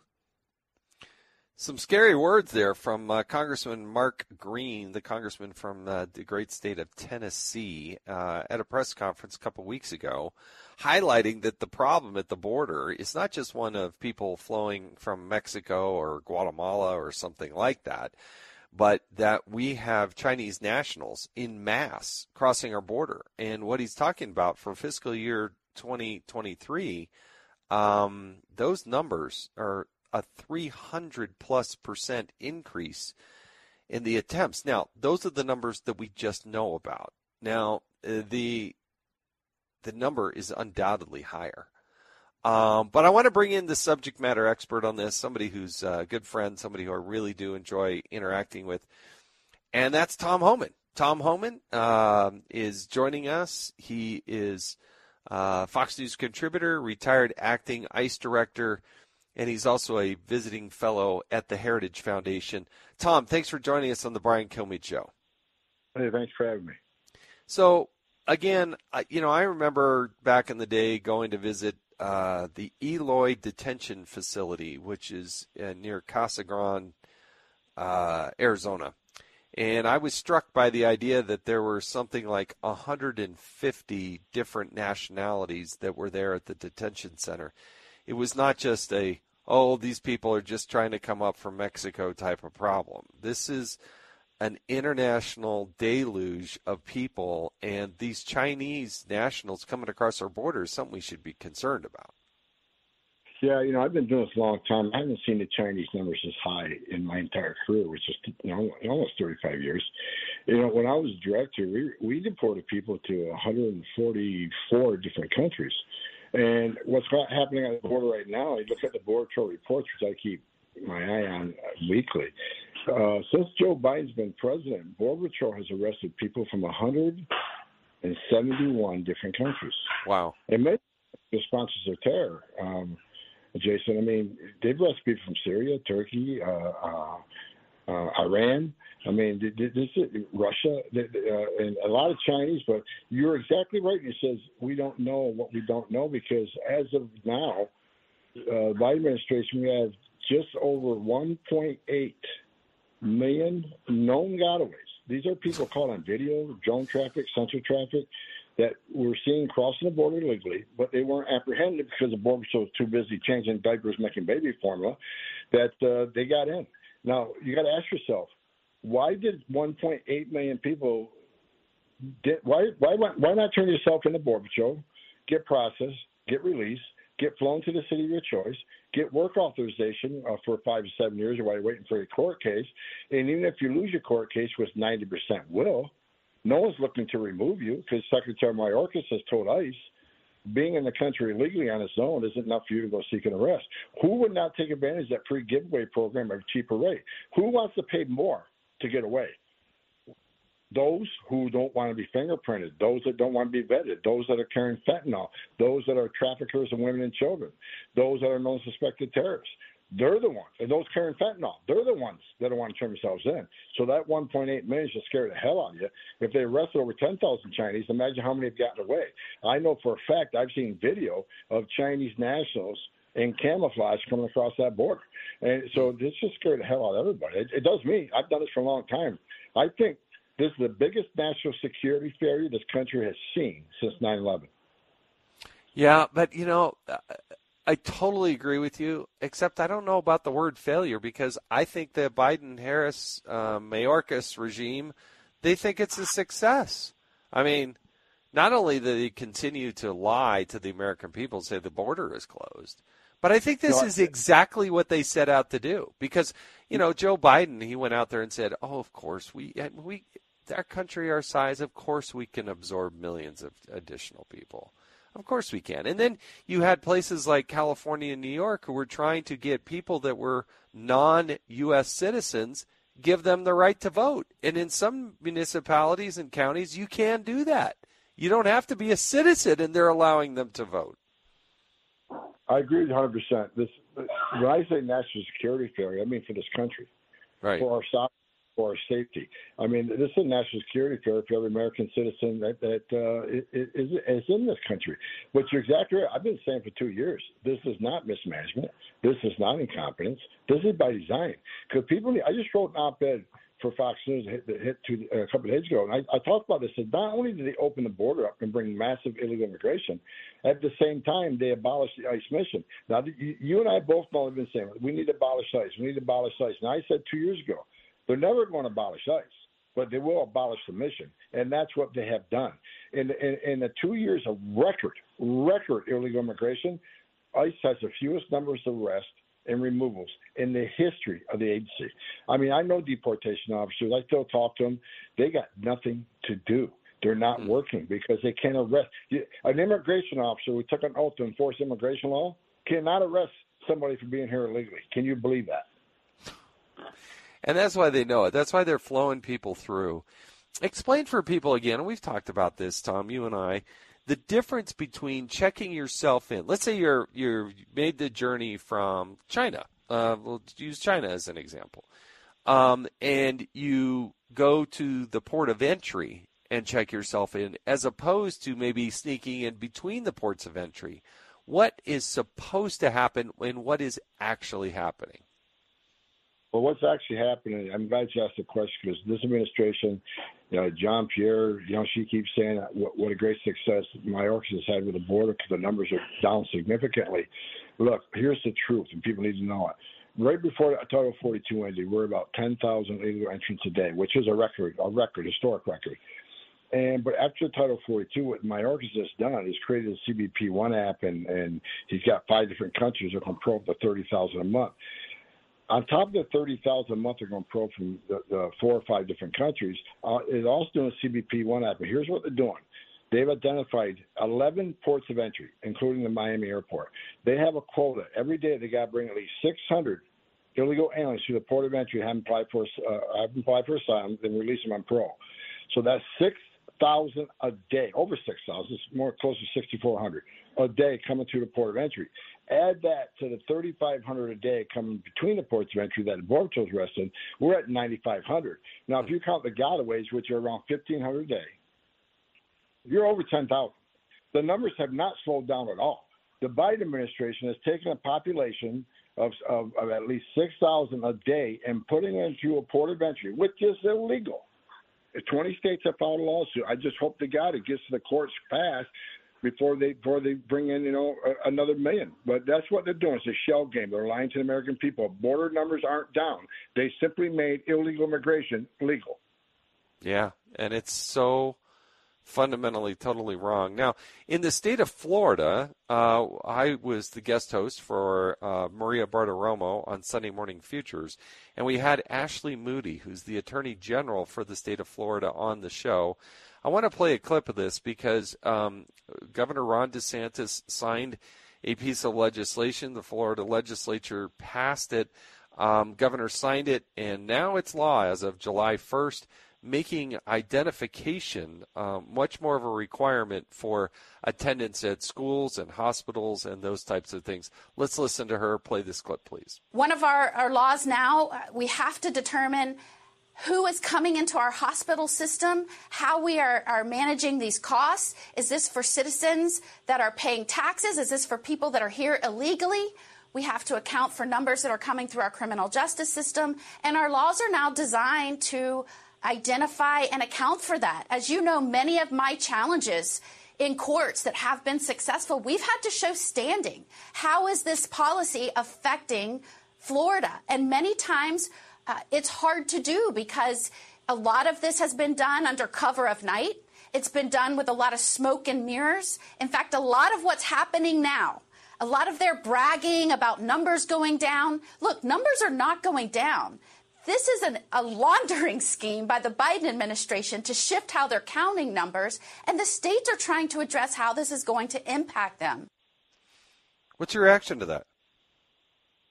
She's a bulldog. I'm gonna tell you something. Moody, she's got it right. She's been right for two years. I I, I respect her greatly. She's 100 percent correct in everything she says. And the U.S. taxpayers, they they deserve a right to know. Now, look, emergency rooms and hospitals are going to still treat illegal aliens because it's required to by law. But we should know. We should know how much of our money is going for the medical treatment of illegal aliens that are here in violation of federal law. How much of our money is educating children of illegal aliens that are here in violation of federal law? You know, I, I agree with you know the trauma centers are shutting down across the country. Just in Yuma, the Yuma hospital just a couple months ago are, are, are tens of millions of dollars in the hole because they're treating illegal aliens who can't afford to, to, to pay. And hospitals say, well, we absorb the cost. No, they don't. They don't absorb the cost. They pass it on to people who have insurance. That's why insurance premiums That's are right. high. That's right. We have a right to know what illegal eh, what illegal immigration costs this country. And once we, if more states would do what Florida did, then I think a lot of Americans would wake up thinking, well, illegal immigration ain't that serious of an issue. Someone just coming to get a better life. That's why that's why we need to keep telling the truth to American people how illegal immigration affects every town, city, and state in this country, and it affects every American taxpayer. They need to know. They have a right to know. And once they know, I think we'll have more raising hell about having to secure the border and enforce our laws. Yeah, you know, I there was a we uh, report a couple of weeks ago that said um, that there, the United States had a, a hou- a housing shortage of roughly four million homes. So I'm looking. We have a shortage of four million homes, and we have how many people that are here illegally? Nobody has ever really pushed the administration to answer the question. You come here illegally. How are they? What are they supposed to do for food, for shelter, for um, education, for uh, healthcare? Uh, all of those things cost a lot of money. And it's not as if we're talking about 500 here or 200 there. We have a massive homelessness problem. We have this massive illegal immigration problem. And we're talking about millions of people. And you know who gets shut out of the system? Who doesn't get the aid? Who doesn't get the home? Who doesn't get the, the help that they need? Veterans. People that come and served our nation honorably, they don't get the help, the care, and the resources. Meanwhile, you come here illegally, you get all the benefits. You don't even, even with COVID, you didn't have to get a test. You didn't have to wear a mask. You didn't have to do any of these things. And that's the disparate treatment. I mean, we're going to be human. We're going to be compassionate. If somebody's hurt, of course we're going to help them at a hospital. Of course we are. We're humans. But to tacitly and to overtly invite these people to come in and participate and be just join the United States of America, we're failing the million plus people that do come legally and lawfully. We're failing them. You're almost a chump if you do that. We treat these people coming across the border as, uh, you know, give them all the superior benefits. Well, uh, two points. You know, last year I was in Phoenix, Arizona, and I know that uh, the NGO called Endeavors had they, leased an entire hotel. They were putting illegal aliens in the hotel at, at uh, three hundred and seventy-four dollars a night. Now, I've never stayed in a hotel for three hundred seventy-four dollars. Cheap, but I've never stayed at a hotel three hundred seventy-four dollars a night. And I right down the street, about a block away, block and a half away, there's a homeless encampment. I actually stopped there with a couple a couple of my friends. We talked to a few of them. We ran into four homeless vets sitting on the street, living in a tent in Phoenix, Arizona, where it gets 120 degrees. They didn't get a shower every day. They didn't get three meals a day. But down the street, you have people in the country illegally that are uh, in an air conditioned room at 370 some bucks a night, getting three squares a day, a new set of clothes. It's just sickening. And I, I've actually been working with several pastors out of Chicago. They're they're getting ready to do a, a a rally this month because the black community in Chicago is sick and tired of the city of Chicago and Illinois spending millions of dollars on illegal aliens that are in, that are in Chicago. Meanwhile, the black community feels like they're abandoned. Yeah. They're not getting the, they're not even getting half the services that illegal aliens are. So yes, I think I think the light's shining on this now, and I think more communities are going to start raising hell, which I hope they do. Yeah.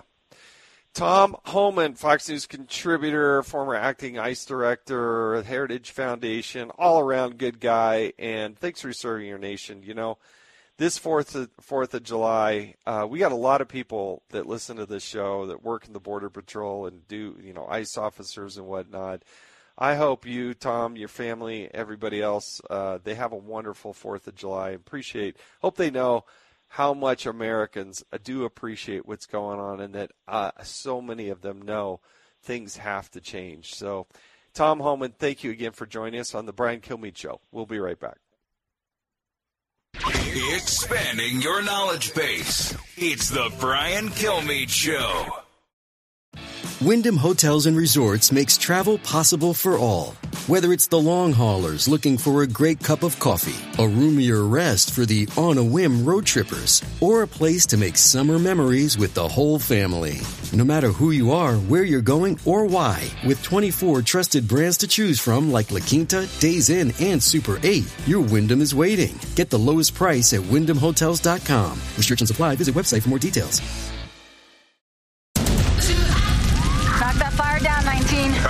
Let's move. ABC Thursdays. Firefighters, we're family. Station 19 is back for its final and hottest season yet. The subject has explosive chemicals. With fiery romances. You're the love of my life. And Andy is finally in charge. I'm going to be the best damn captain the station has ever seen. Station 19, all new Thursdays, 10, 9 central on ABC and stream on Hulu.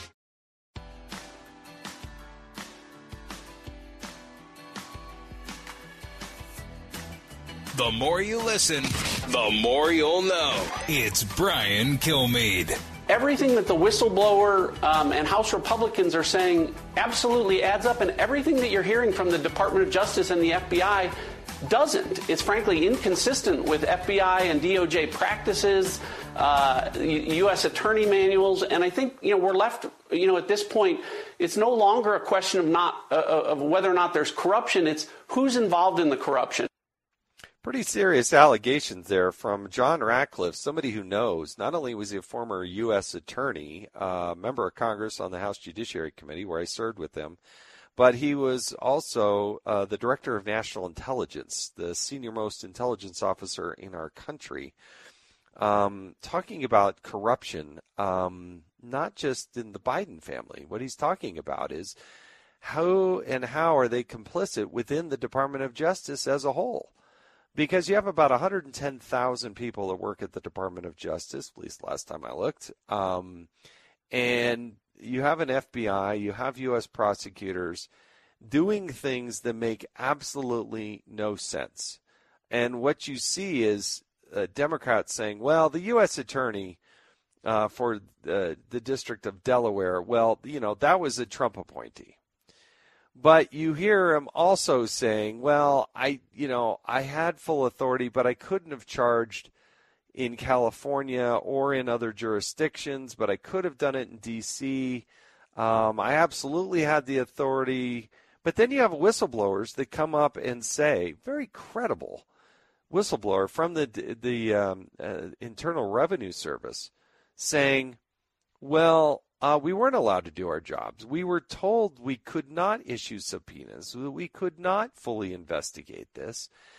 And that's the serious allegation. You have Joe Biden who's saying, as president, um, I never, I've never directed anybody on any of this. Although he would go out publicly and say, "Yeah, my son Hunter, he's he hasn't done anything wrong." That is a public pronouncement, and it is a warning shot to people that work for him. Um, you also have a attorney general who has a lot of questions to answer because you can't simply say I've had no discussions when the whistleblowers are saying, yeah, you've had discussions, and um, somebody along the way is pulling the trigger or not pulling the trigger. So here you have John Ratcliffe saying, well, you know, it's just a question of who is involved, not if there is corruption. That's what the United States Congress has to sort out.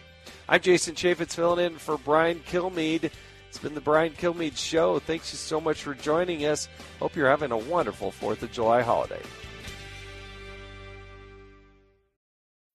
Adventure has its own style. It's made of tall trees, unpaved trails, and at the center, the most capable Subaru Forester yet, the 2024 Subaru Forester Wilderness. It comes with 9.2 inches of ground clearance paired with standard symmetrical all-wheel drive and advanced dual-function X mode. Discover adventure on a deeper level. The 2024 Subaru Forester Wilderness. To explore all you can do with the rugged Subaru Wilderness family of vehicles, visit Subaru.com slash wilderness.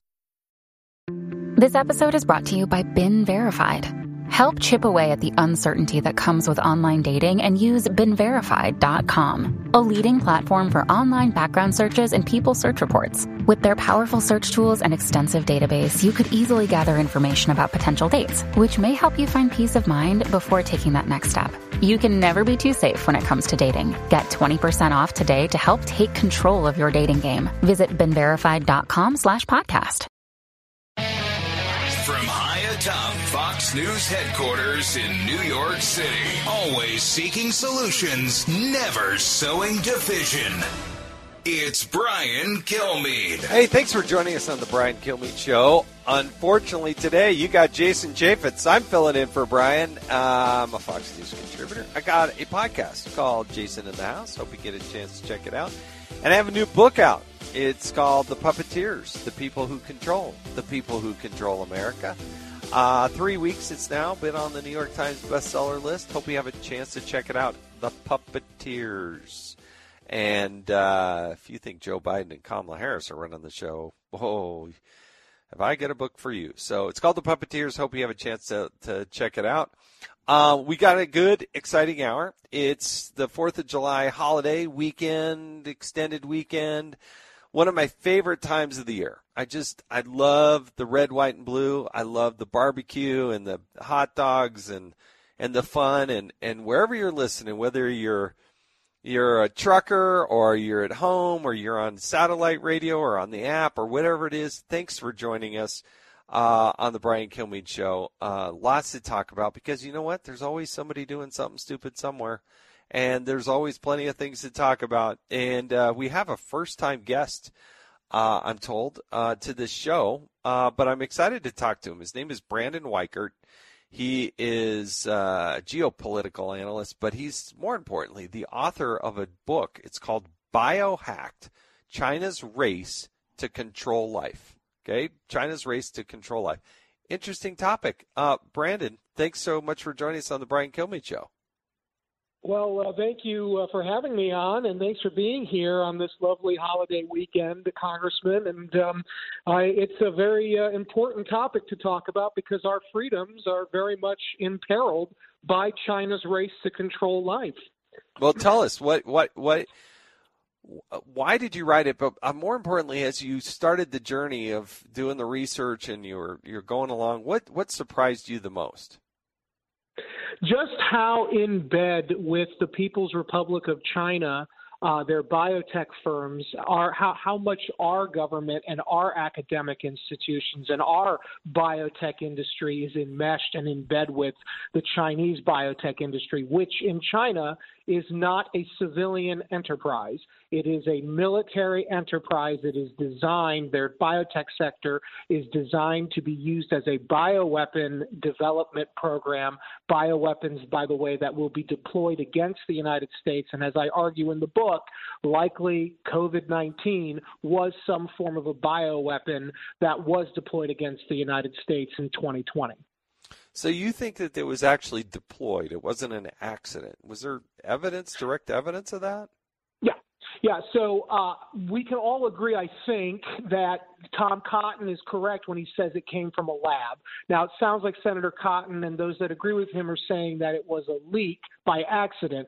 However, in the book, I chart a probable scenario of why it was a bioweapon. And I found a 2015 white paper that was written by the top Chinese military scientists who said in that paper that they were going to weaponize coronaviruses to use against the United States to collapse our economy and medical system to affect longer range strategic and political goals.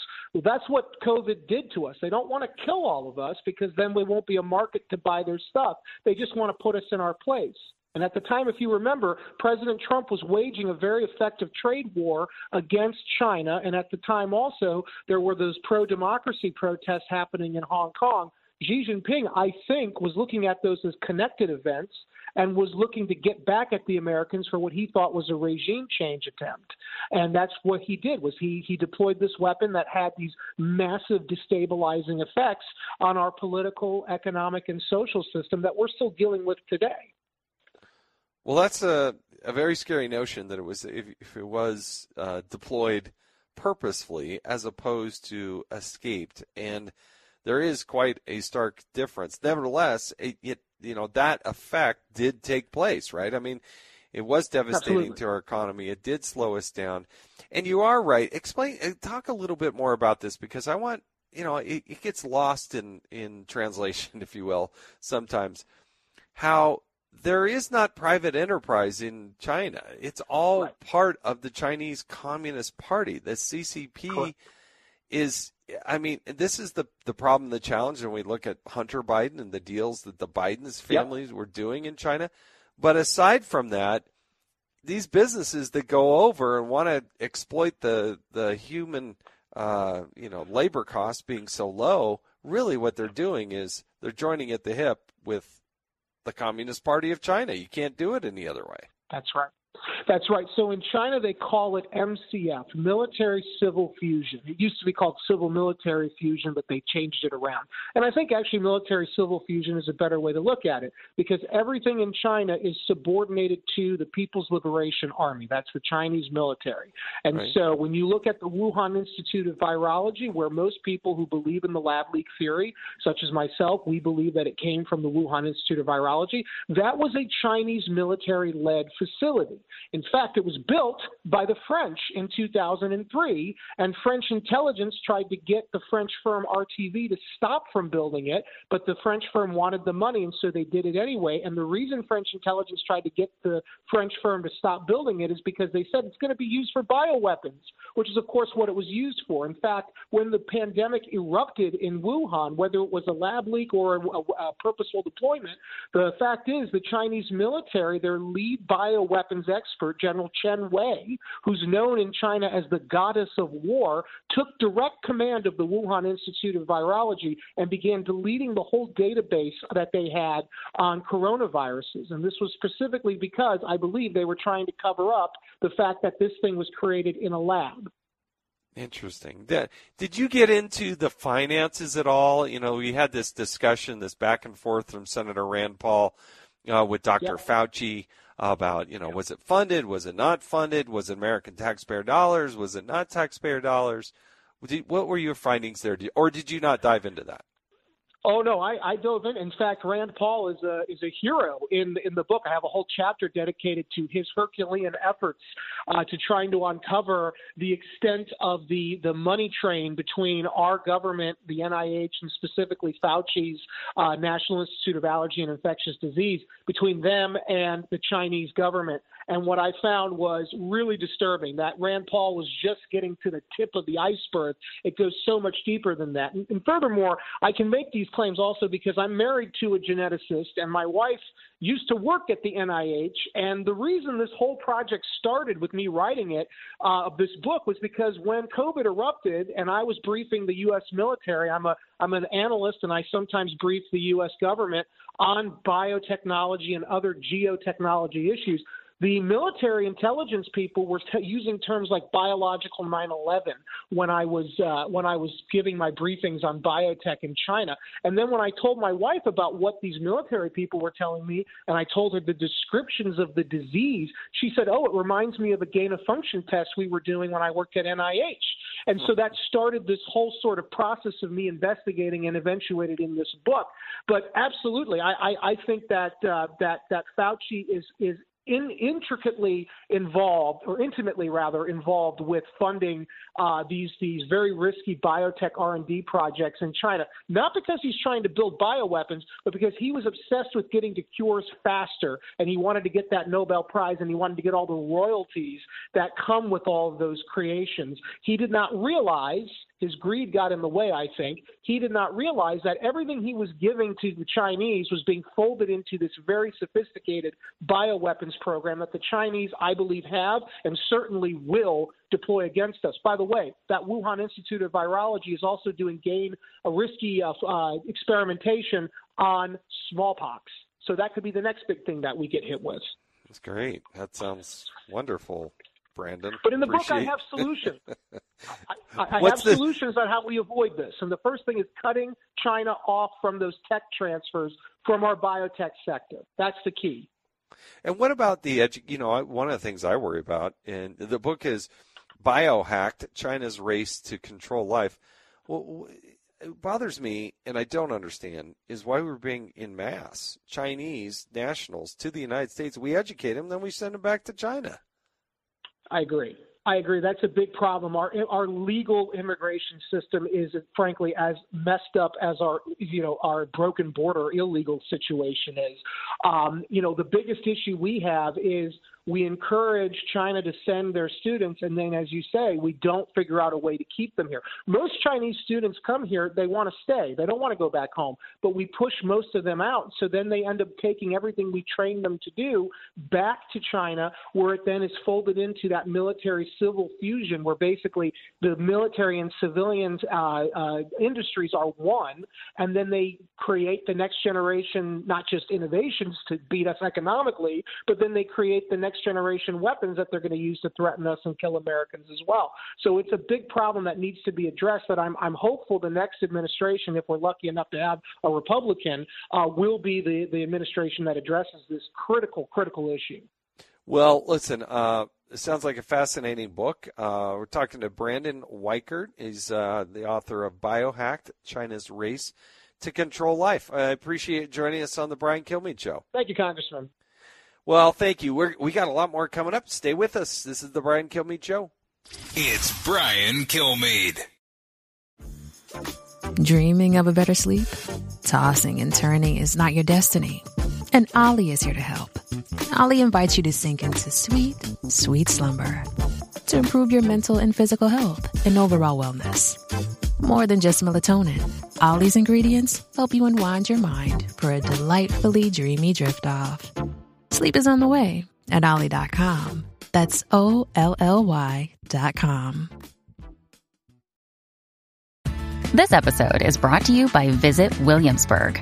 In Williamsburg, Virginia, there's never too much of a good thing. Whether you're a foodie, a golfer, a history buff, a shopaholic, an outdoor enthusiast, or a thrill seeker, you'll find what you came for here and more. So ask yourself, what is it you want? Discover Williamsburg and plan your trip at visitwilliamsburg.com.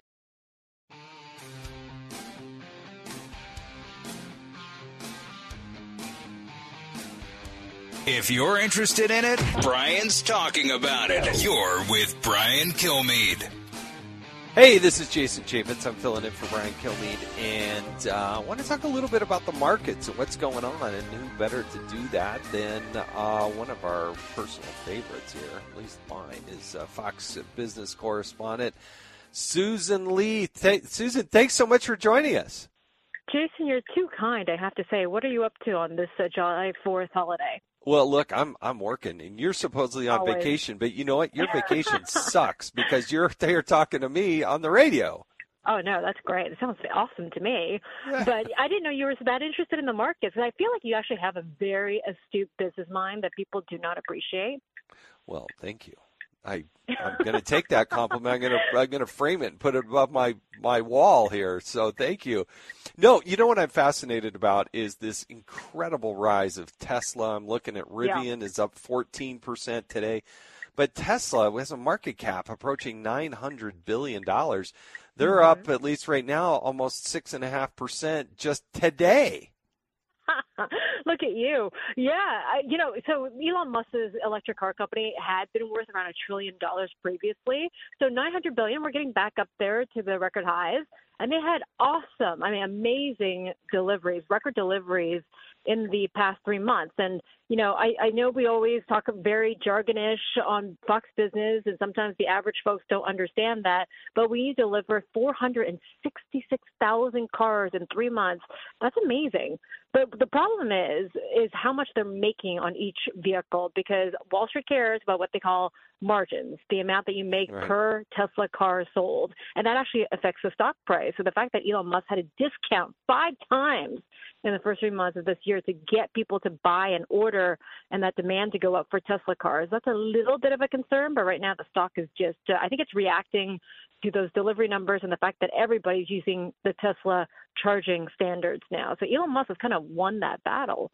Yeah, Reuters has a story out uh, about 20 minutes ago where Kentucky is now mandating that Tesla's charging plug for state-backed charging stations that it all goes. They're just going to roll the table, right? Tesla's going to be the market owner essentially of the charging stations and plugs, right?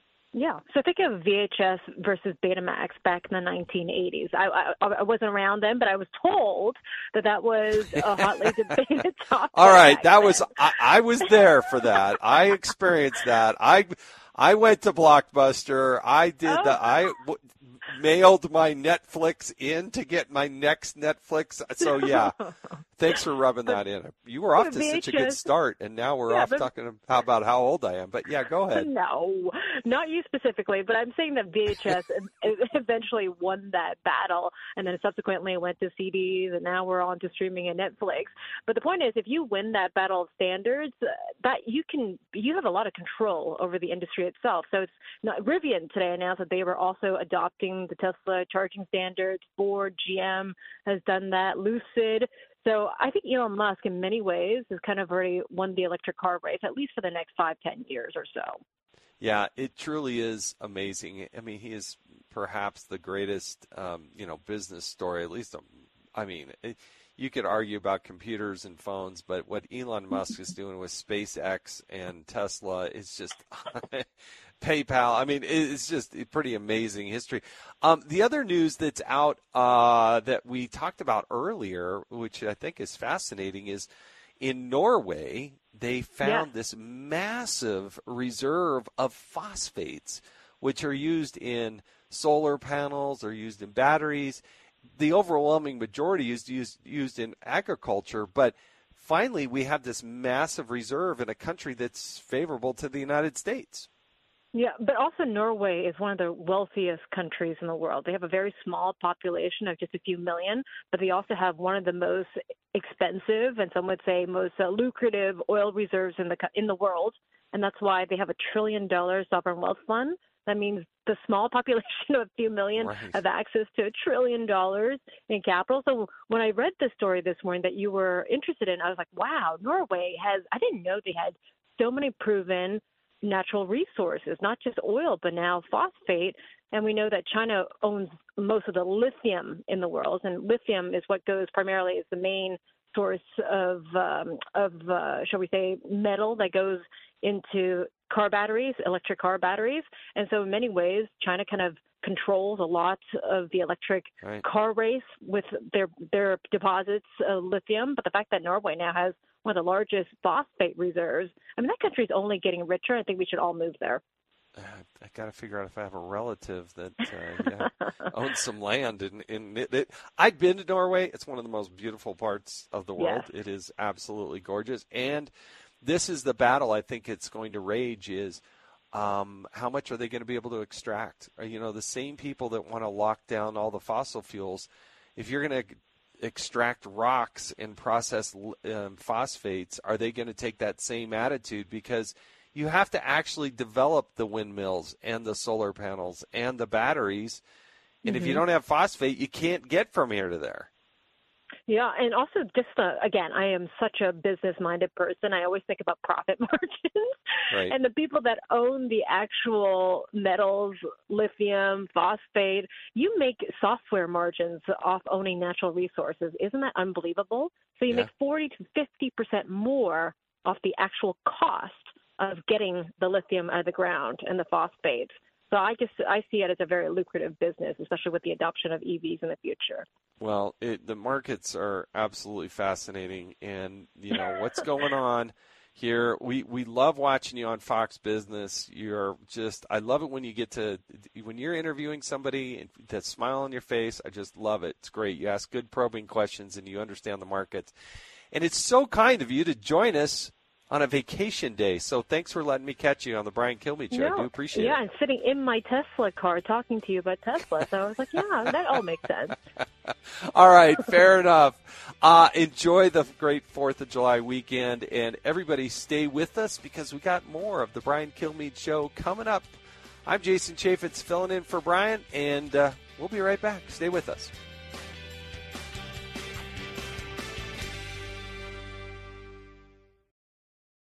This episode is brought to you by Rakuten. If you're shopping while working, eating, or even listening to this podcast, then you know and love the thrill of the hunt. But are you getting the thrill of the best deals? Rakuten shoppers do. They get the brands they love with the most savings and cash back. And you can get it too. Start getting cash back at your favorite stores like UGG, Samsung, and Expedia, and even stack sales on top of cash back. It's easy to use, and you get your cash back through PayPal or check. The idea is simple. Stores pay Rakuten for sending them shoppers, and Rakuten shares the money with you as cash back. Download the free Rakuten app and never miss a deal. Or go to Rakuten.com to start getting the most bang for your buck. That's R A K U T E N. That's Rakuten. Oh, such a clutch pickup, Dave. I was worried we'd bring back the same team. I meant those blackout motorized shades. Blinds.com made it crazy affordable to replace our old blinds. Hard to install? No, it's easy. I installed these and then got some for my mom, too. She talked to a design consultant for free and scheduled a professional measure and install. Hall of Fame son. They're the number one online retailer of custom window coverings in the world. Blinds.com is the GOAT. The GOAT. Go to Blinds.com for 40% off site wide. Blinds.com. Rules and restrictions may apply.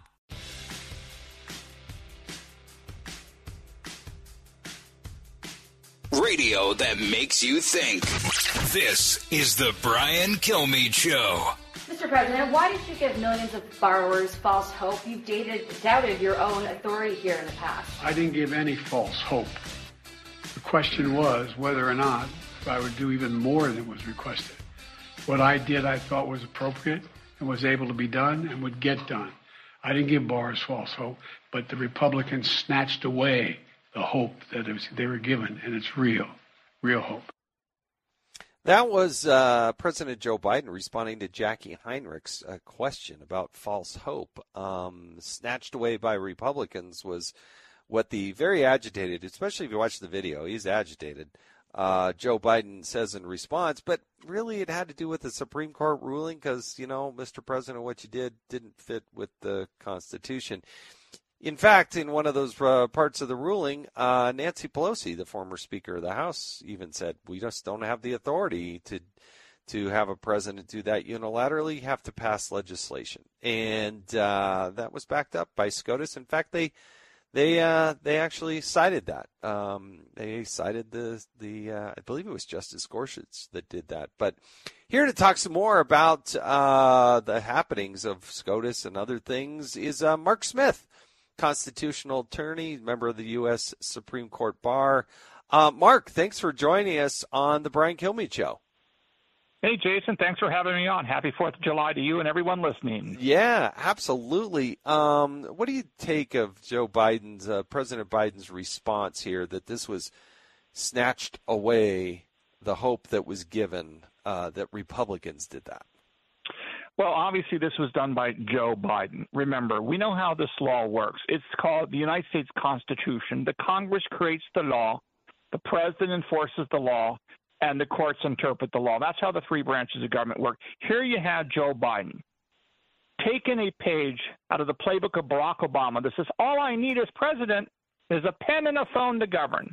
But that's obviously, right. that's not true under the Constitution. So here we have Joe Biden saying, I am the president. I am going to waive almost $450 billion giveaway as the president to my constituents, as I see it, my base.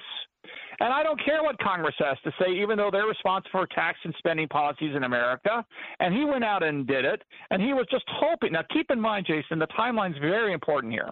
When did Joe Biden make this announcement and do this policy? He did it in the middle of August of 2022, knowing full well that by the time November 2022 came along for the midterms, the U.S. Supreme Court would simply not have the time to weigh in on this obviously unconstitutional policy. So he says, hey, I'll get the political benefits in November 2022 with the midterm election, and by the Supreme by the time the Supreme Court gets around to knocking this out, the midterms will be over and I will control the Senate and the House, so he thought. And uh, that was the plan. But of course, the Supreme Court just stepped up and said, look, obviously, Mr. President, you can't do this. You know you can't do this. And uh, you can't do this. And that's what the ruling said.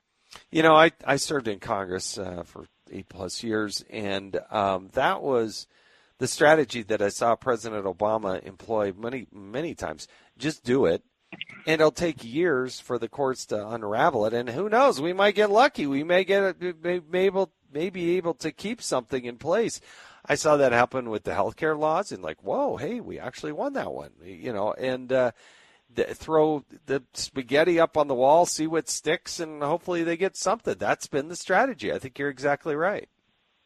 Yeah, not only is it the strategy, it's also, frankly, the ideology of many on the left, including, I suspect, Joe Biden, which is they actually don't like the U.S. Constitution, right? I mean, isn't that what's really going on here? Even though everyone in Congress, as you well know, Jason, everyone in Congress, everyone is a judge, uh, every politician, every president has to swear an oath to uphold the U.S. Constitution. But the reality is the left hates the Constitution because they want to live in a world where the Hunger Games is really a form of a documentary, right? Where five cities in this country, New York, D.C., Chicago, L.A., San Francisco, they get to determine where America goes, just like London gets to decide where the United Kingdom goes. And they want to live in a world where five cities control this country.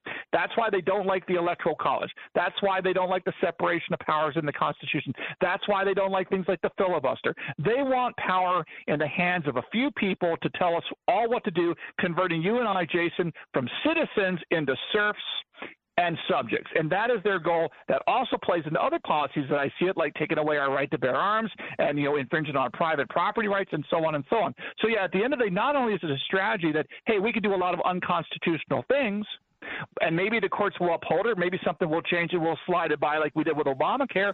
Or alternative, we're just conveying the fact that we don't like the Constitution. It should change. It should go away. And again, we want to rule as lords uh, from capital cities over the rest of the country. Well, one of those cities you mentioned is New York City, and one of the representatives there is uh, the representative Ocasio Cortez. Let's get her take on this in cut 13 we have justices saying that the Supreme Court is going themselves much too far. They are expanding their role into acting as though they are Congress itself. We really must be focusing on the danger of this court and the abuse of power in this court. The Supreme Court has not been receiving the adequate oversight necessary in order to preserve their own legitimacy. Break that down for us because that is chock full of some, whoa, really interesting perspectives. Well, it's very interesting. The way to think about the Supreme Court today, Jason, as I see it, is this: is really what we're doing is we're going in a form of a restoration of the Constitution. For many decades, the U.S. Supreme Court was a policy-making arm of the Democratic Party. For example, when they could not get abortion through in the 70s through the democratic process, the Supreme Court gave them the political victory. Likewise with gay marriage, when you had many states passing constitutional amendments, you had uh, the Defense of Marriage Act and so on and so on against gay marriage when this was raised with the American people. But yet again, what happened is when eventually got passed to the U.S. Supreme Court that said that gay marriage was a fundamental, you know, was a constitutional right. So what's what's happening here, Jason, is that the left is very angry today that this Supreme Court is following the text of the Constitution, the original understanding of the Constitution. They are no longer serving as a super legislature over and above the democratic processes of this country so that if the liberals lose in various political issues in the states or in Congress. They just go to the Supreme Court to get their win there. That is no longer an available option for the left in this country because the Supreme Court is focused on restoring the Constitution, restoring constitutional government to the way it was before the last 50 plus years of radical left wing judicial activism on the part of so many, uh, you know, of those Supreme Courts that gave us so many things that frankly are not found in the Constitution. Constitution is a very simple document. It's only a few thousand words. Anyone can read it. And now we have an IRS code, for example, Jason, that is orders of magnitude uh, larger than the Constitution itself that governs right. our country. Yeah, exactly. Um, I want to get your take on uh, these comments that came off across on MSNBC. This is Andrew Weissmann talking, uh, the former U.S. attorney, cut 14. In this country, you cannot bring a case that is a hypothetical you can't say to the court, you know, here's a situation I'm thinking of in my mind. Can you give me a ruling on what you would do? You need to have something called a case or controversy. There has to be a real dispute. And the thing that's so amazing about this case is that this is somebody who there was no real issue. There was no complaint. This wasn't even somebody who had opened up a business. This was somebody who said, Hey, I'm thinking I might open a business and I'm thinking that I may want to discriminate against um, same sex marriage couples. So that's the, the question about the ruling on the LGBTQ case that also came out at the end of the session. What's your reaction to what uh, Andrew Weissmann said? Yeah, no, I don't think any of it matters. The truth is that you had a situation. There's a summary right simple. there. We could just full yeah. stop right there. But go ahead. That's right. It, it doesn't because there's two things that go on with a constitutional case, Jason. Right, as you know, you have the procedural posture, how things are processed as a case, and you have the substance. Here you had a woman, and by the way, these facts, as I understood it, were stipulated by the state. In other words, there's no these arguments that are being made about this case being moot or whatnot. Uh, these weren't arguments that were laser focused or discussed during the case itself, and why not? Probably because it wasn't an issue, obviously. But the reality is this: you have a law here in, in Colorado that says that if you have a business open to the public. You basically cannot discriminate on the basis of various things, including sexual orientation. That's effectively what the law said. You have a woman here that says, I want to open up a web design business. That makes me an artist. I have to use creativity. I have a law on the books that immediately applies to me as soon as I open up. And I want to be crystal clear right up front that to the extent this comes up, I don't have to uh, do anything that's inconsistent with my First Amendment right to free speech, which the right to free speech, Jason, includes not just the right to speak out as I see fit, it also includes the right not to speak out about things I disagree with. Right. She brought what's known as a pre enforcement action, and uh, procedurally, that is a case of controversy. There's longstanding precedents for this. And, uh, you know, this kind of argument about, hey, it was moot or something, you know, well, if it was so uh, such an important hot topic, it should be brought up by the parties. Because remember, the parties are the one to set the tone and make the case before the courts, uh, not the media. And again, no one in the Supreme Court seemed to think this was an issue. And again, the law's on the books. It said what it said. She said this is going to apply to me, and I don't want to be, have to do this. Uh, straightforward constitutional law. I don't think it's a problem. Although it's a fun media talking point. At the end of the day, legally, I don't think it matters at all. Well, between that case, the affirmative action case, the student loan decisions, um, a, a, lot of people thought the court was, you know, finally and rightfully making just good, solid decisions. Let's go to cut 11. This is President, former President Donald Trump. We appointed nearly 300 federal judges and three great Supreme Court justices. And this week, those justices ruled to move our country forward with a merit based system of education. How big is that? Isn't that big? Isn't that great? The Supreme Court also ruled that President Biden is not allowed to wipe out hundreds and hundreds of billions, probably trillions of dollars in student loan debt, which would have been very unfair to the millions and millions of people who have paid their debt through hard work and diligence. Uh, we only have a minute or so left, but give us your thoughts on the affirmative action case that the the uh, court ruled on as well. Well, race discrimination is clearly outlawed under the 14th Amendment, and race discrimination is clearly outlawed under various federal statutes. So all this case really did is to say, look, if you ran a business and you discriminate on the basis of race, you would be sued out of out of existence universities are not exempt from these very basic federal laws in the Constitution that says you can't discriminate on the basis of the immutable characteristic of race. And it's time for the universities to get in line with the rest of the country. They cannot use the word diversity as some sort of exemption from all these laws. That's all the Supreme Court said, which makes a lot of sense. And uh, yeah, again, it goes back to my point. The Supreme Court is just trying to bring these laws into line with where they never should have left. And uh, race discrimination is wrong in all of its forms, including at the university level. And that's all the Supreme Court said. Yeah, no, it's it, it. I really do appreciate you joining us on the on the Brian Kilmeade show. Uh, Mark Smith, a constitutional attorney, member of the U.S. Supreme Court Bar, and uh, appreciate your perspective. And I uh, hope you have a wonderful Fourth of July holiday. Thank you, Jason. Talk to you soon. All right, stay with us. I'm Jason Chaffetz, filling in for Brian Kilmeade. We'll be back right after this. Coming to you on a need to know basis because, man, do you need to know. It's Brian Kilmeade. With threats to our nation waiting around every corner, adaptability is more important than ever. When conditions change without notice, quick strategic thinking is crucial. And with obstacles consistently impending, determination is essential in overcoming them. It's this willingness, decisiveness, and resilience that sets Marines apart. With our fighting spirit, we don't just fight battles we win them. Marines are the constant our nation counts on to fight the unknown. And through adaptable problem solving, we do just that. Learn more at marines.com.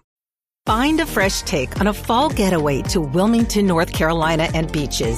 Enjoy hiking trails in a state park, fresh seafood with a side of live music, and fall festivals galore. Then live it up along the Riverwalk in Wilmington's historic downtown. With three island beaches, Carolina, Kure, and Wrightsville, and a vibrant downtown, you get the best of the Carolina coast all in one place. Plan your fall getaway at WilmingtonandBeachesVacation.com.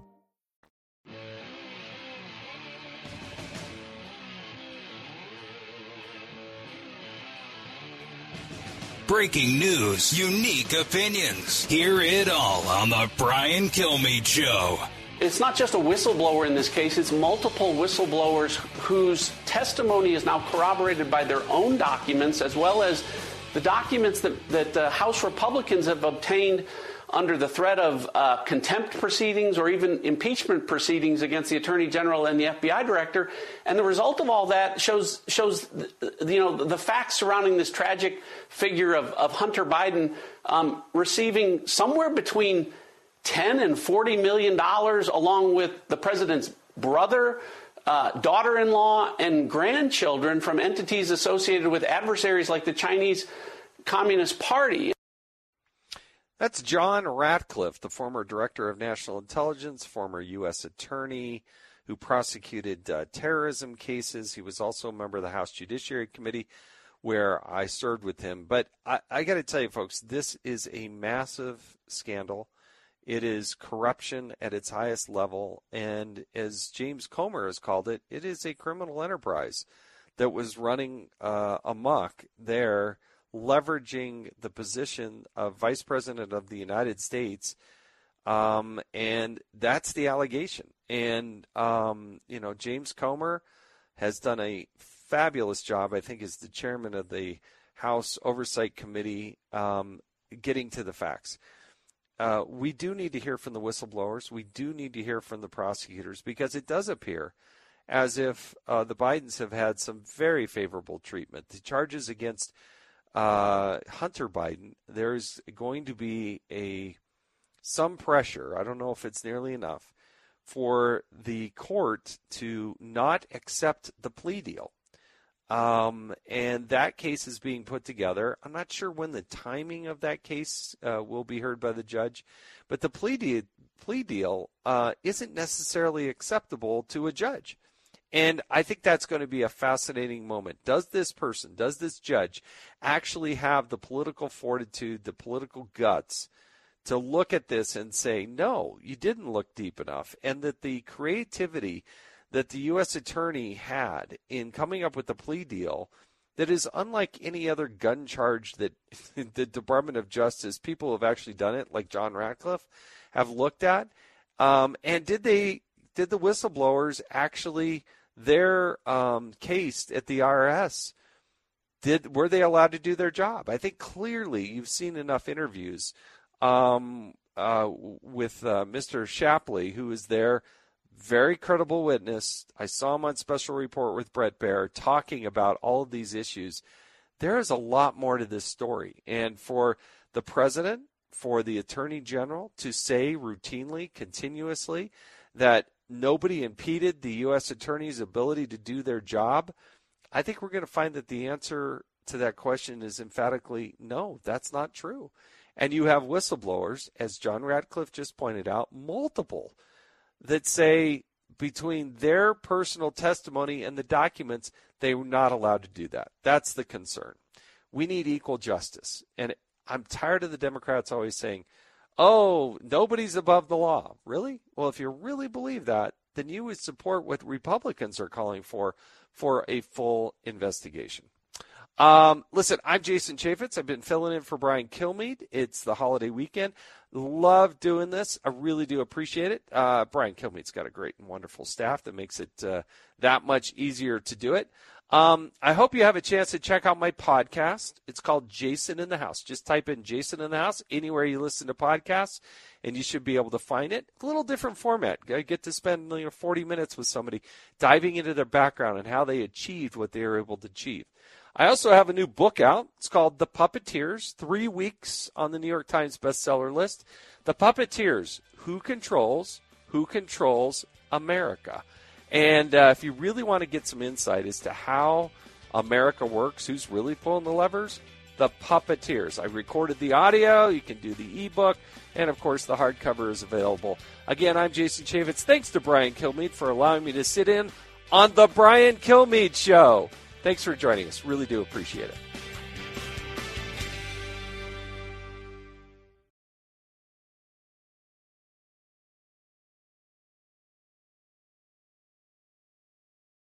Listen to the show ad free on Fox News Podcast Plus, on Apple Podcast, Amazon Music with your Prime membership, or subscribe wherever you get your podcasts.